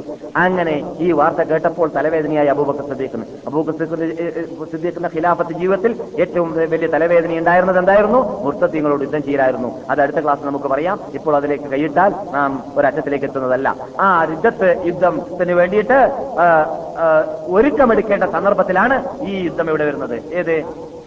ഉസാമയുടെ യുദ്ധം വരുന്നത്. അപ്പോൾ സാബാക്കുന്ന ചിലവർ പറഞ്ഞു ഇനിയിപ്പോൾ റസൂൽ നിർണയിച്ചതായ ആ യുദ്ധം പുറത്തു പോയിട്ട് വിദേശികളോട് യുദ്ധം ചെയ്യുന്നതിന് പകരം ഇവിടെ മുർത്തദ്ദീകളോട് യുദ്ധം ചെയ്യലാണ് വേണ്ടതെന്ന് പറഞ്ഞിട്ട് അതിനെ ഒഴിവാക്കാൻ വേണ്ടിയും ചിലവർ പരിശ്രമിച്ചു നോക്കിയതാണ്. അബൂബക്കർ സമ്മതിച്ചില്ല. റസൂൽ നിയമിച്ചത് ഞാൻ നടപ്പാക്കുക തന്നെ ചെയ്യും. കാരണം അബൂബക്കറിന് അറിയാം റസൂലിന്റെ വാക്ക്. മരിക്കുന്നതിന് മുമ്പ് പറഞ്ഞ ഒസിയത്താണ് എന്ത്? രണ്ടു മൂന്ന് ഒസിയത്ത് പറഞ്ഞിരുന്നു. അല്ലെങ്കിൽ ധാരാളം ഒസിയത്തുകൾ റസൂൽ മരിക്കുന്ന വഴിയിൽ പറഞ്ഞു പറഞ്ഞിരുന്നു. അതിൽപ്പെട്ടതാണ് നബിഗുന മുഹമ്മദ് അലൈഹി വസല്ലം തങ്ങൾ പറഞ്ഞത് ഈ ജസീറയിൽ രണ്ട് മതം ഒരുമിച്ച് കൂടരുത്. ഈ ഗൾഫിൽ എന്ന് പറഞ്ഞാൽ മുസ്ലിങ്ങളുടെ ഈ മേഖലയിൽ രണ്ട് മതമുണ്ടാവരുത്. ഒരു മതമേ പാടുള്ളൂ അതാണ് അള്ളാന്റെ മതം. അള്ളാന്റെ മതമല്ലാതെ രണ്ട് മതം ഉണ്ടാവരുത്. റസൂലിന്റെ ആ വസീയത്ത് നാല് ഖുലഫാഉറാഷിദീങ്ങളുടെ കാലഘട്ടങ്ങളിലായിട്ട് ആ മഹാത്മാക്കൾ നടപ്പാക്കി. ജസീറത്തുൽ അറബ് എന്ന് പറയുന്ന നാടുകളിൽ മുഴുവനും മുസ്ലിങ്ങളുടെ പ്രധാ മുസ്ലിങ്ങളുടെ ആ അധികാരവും മുസ്ലിങ്ങളുടെ ഭരണകൂടവും വ്യാപകമായിരുന്നു ഖുലഫാഉറാഷിദീങ്ങളുടെ കാലഘട്ടങ്ങളിൽ തന്നെ. ഇത് ഒരു വസീയത്ത്. മറ്റൊന്ന് ഉസാമ റളിയല്ലാഹു തആലാനുവിനെ നിർണയിച്ചുകൊണ്ടുണ്ടാക്കിയതായ പട്ടാളത്തെ അവരുടെ നേതൃത്വത്തിൽ തന്നെ തെളിക്കണം. പിന്നെ ഒന്നെന്തായിരുന്നു? അല്ലയോ മുസ്ലിം ലോകമേ നിങ്ങൾ എന്നെ പോലോത്തെ നേതാവിനെ ഇതുവരെ കണ്ടിട്ടില്ല. എന്നെ പോലോത്തെ നേതാവിനോട് നിങ്ങൾ ഇതുവരെ വിടവാങ്ങിയിട്ടുമില്ല. അതുകൊണ്ട് നിങ്ങൾ നേതാവിനെ ബഹുമാനിച്ച് ബഹുമാനിച്ച് ബഹുമാനിച്ചിട്ട് കൂടുകഴിഞ്ഞിട്ട് അവരുടെ കബറുകളെ ആരാധനാലയമാക്കി മാറ്റിയത് കൊണ്ടായിരുന്നു ജൂതന്മാരെയും ക്രിസ്ത്യാനികളെയും അള്ളാഹു സുബാനോ തലശപ്പിച്ചത് അതുകൊണ്ട് അങ്ങനെയുള്ള അപകടത്തിലേക്ക് ഞാൻ മരിച്ചു പോയതിന് ശേഷം നിങ്ങൾ പെട്ടുപോകരുതേ എന്റെ ഉമ്മത്തികളെ.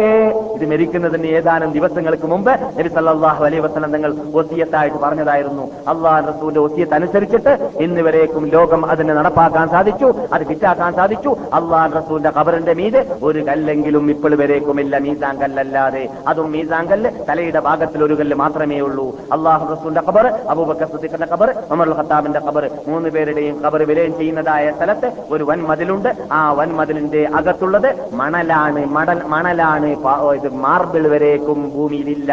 സാധാരണ ബക്കയിൽ കാണുന്ന രൂപത്തിലുള്ള മണലാണ് അതിന്റെ അകത്തുള്ളത്. അവിടെ ആരും തന്നെ പൊക്കി കെട്ടിയിട്ടില്ല. സ്നേഹത്തിന്റെ പേരിൽ പേര് പറഞ്ഞിട്ട് ഇതുവരെ അങ്ങനെയുള്ള ധൈര്യം ലോകത്താർക്കും തന്നെ ഉണ്ടായിട്ടില്ല. നബിഗുന മുഹമ്മദ് സല്ലാഹു അലൈ വസല്ലം തങ്ങൾ അവർ കെട്ടിപ്പൊക്കുന്നതിനെ എതിർത്തത് അവസാന നിമിഷത്തിൽ എന്തിന്റെ പേരിലാണ്? അതിലൂടെയാണ് ലോകത്തിൽ അനാചാരം ഉണ്ടാകുന്നത് അതിലൂടെയാണ് ലോകത്തിൽ അമിതമായുള്ളതായ ബഹുമാനം ഉണ്ടാകുന്നത് അതിലൂടെയാണ് മുസ്ലിങ്ങൾക്ക് അവരുടെ ഈമാനിനെയും ഇസ്ലാമിനെയും ഇസ്ലാമിനോടും ഈമാനിനോടും വിശ്വാസിനോത്തിനോടും ആ വിട പറയേണ്ടി വരുന്നത് ഒഴിവാവേണ്ടി വരുന്നത് അതിലൂടെയായിരിക്കുമെന്നത് നബി സല്ലല്ലാഹു അലൈഹി വസ്ലം തങ്ങൾക്ക് അറിയാം. അതുകൊണ്ട് റസൂൽ വാസവാസങ്ങൾ വേദനയിൽ കൂടി കിടക്കുന്ന വേളയിൽ അവസാന നിമിഷത്തിൽ പറഞ്ഞതായിരുന്നു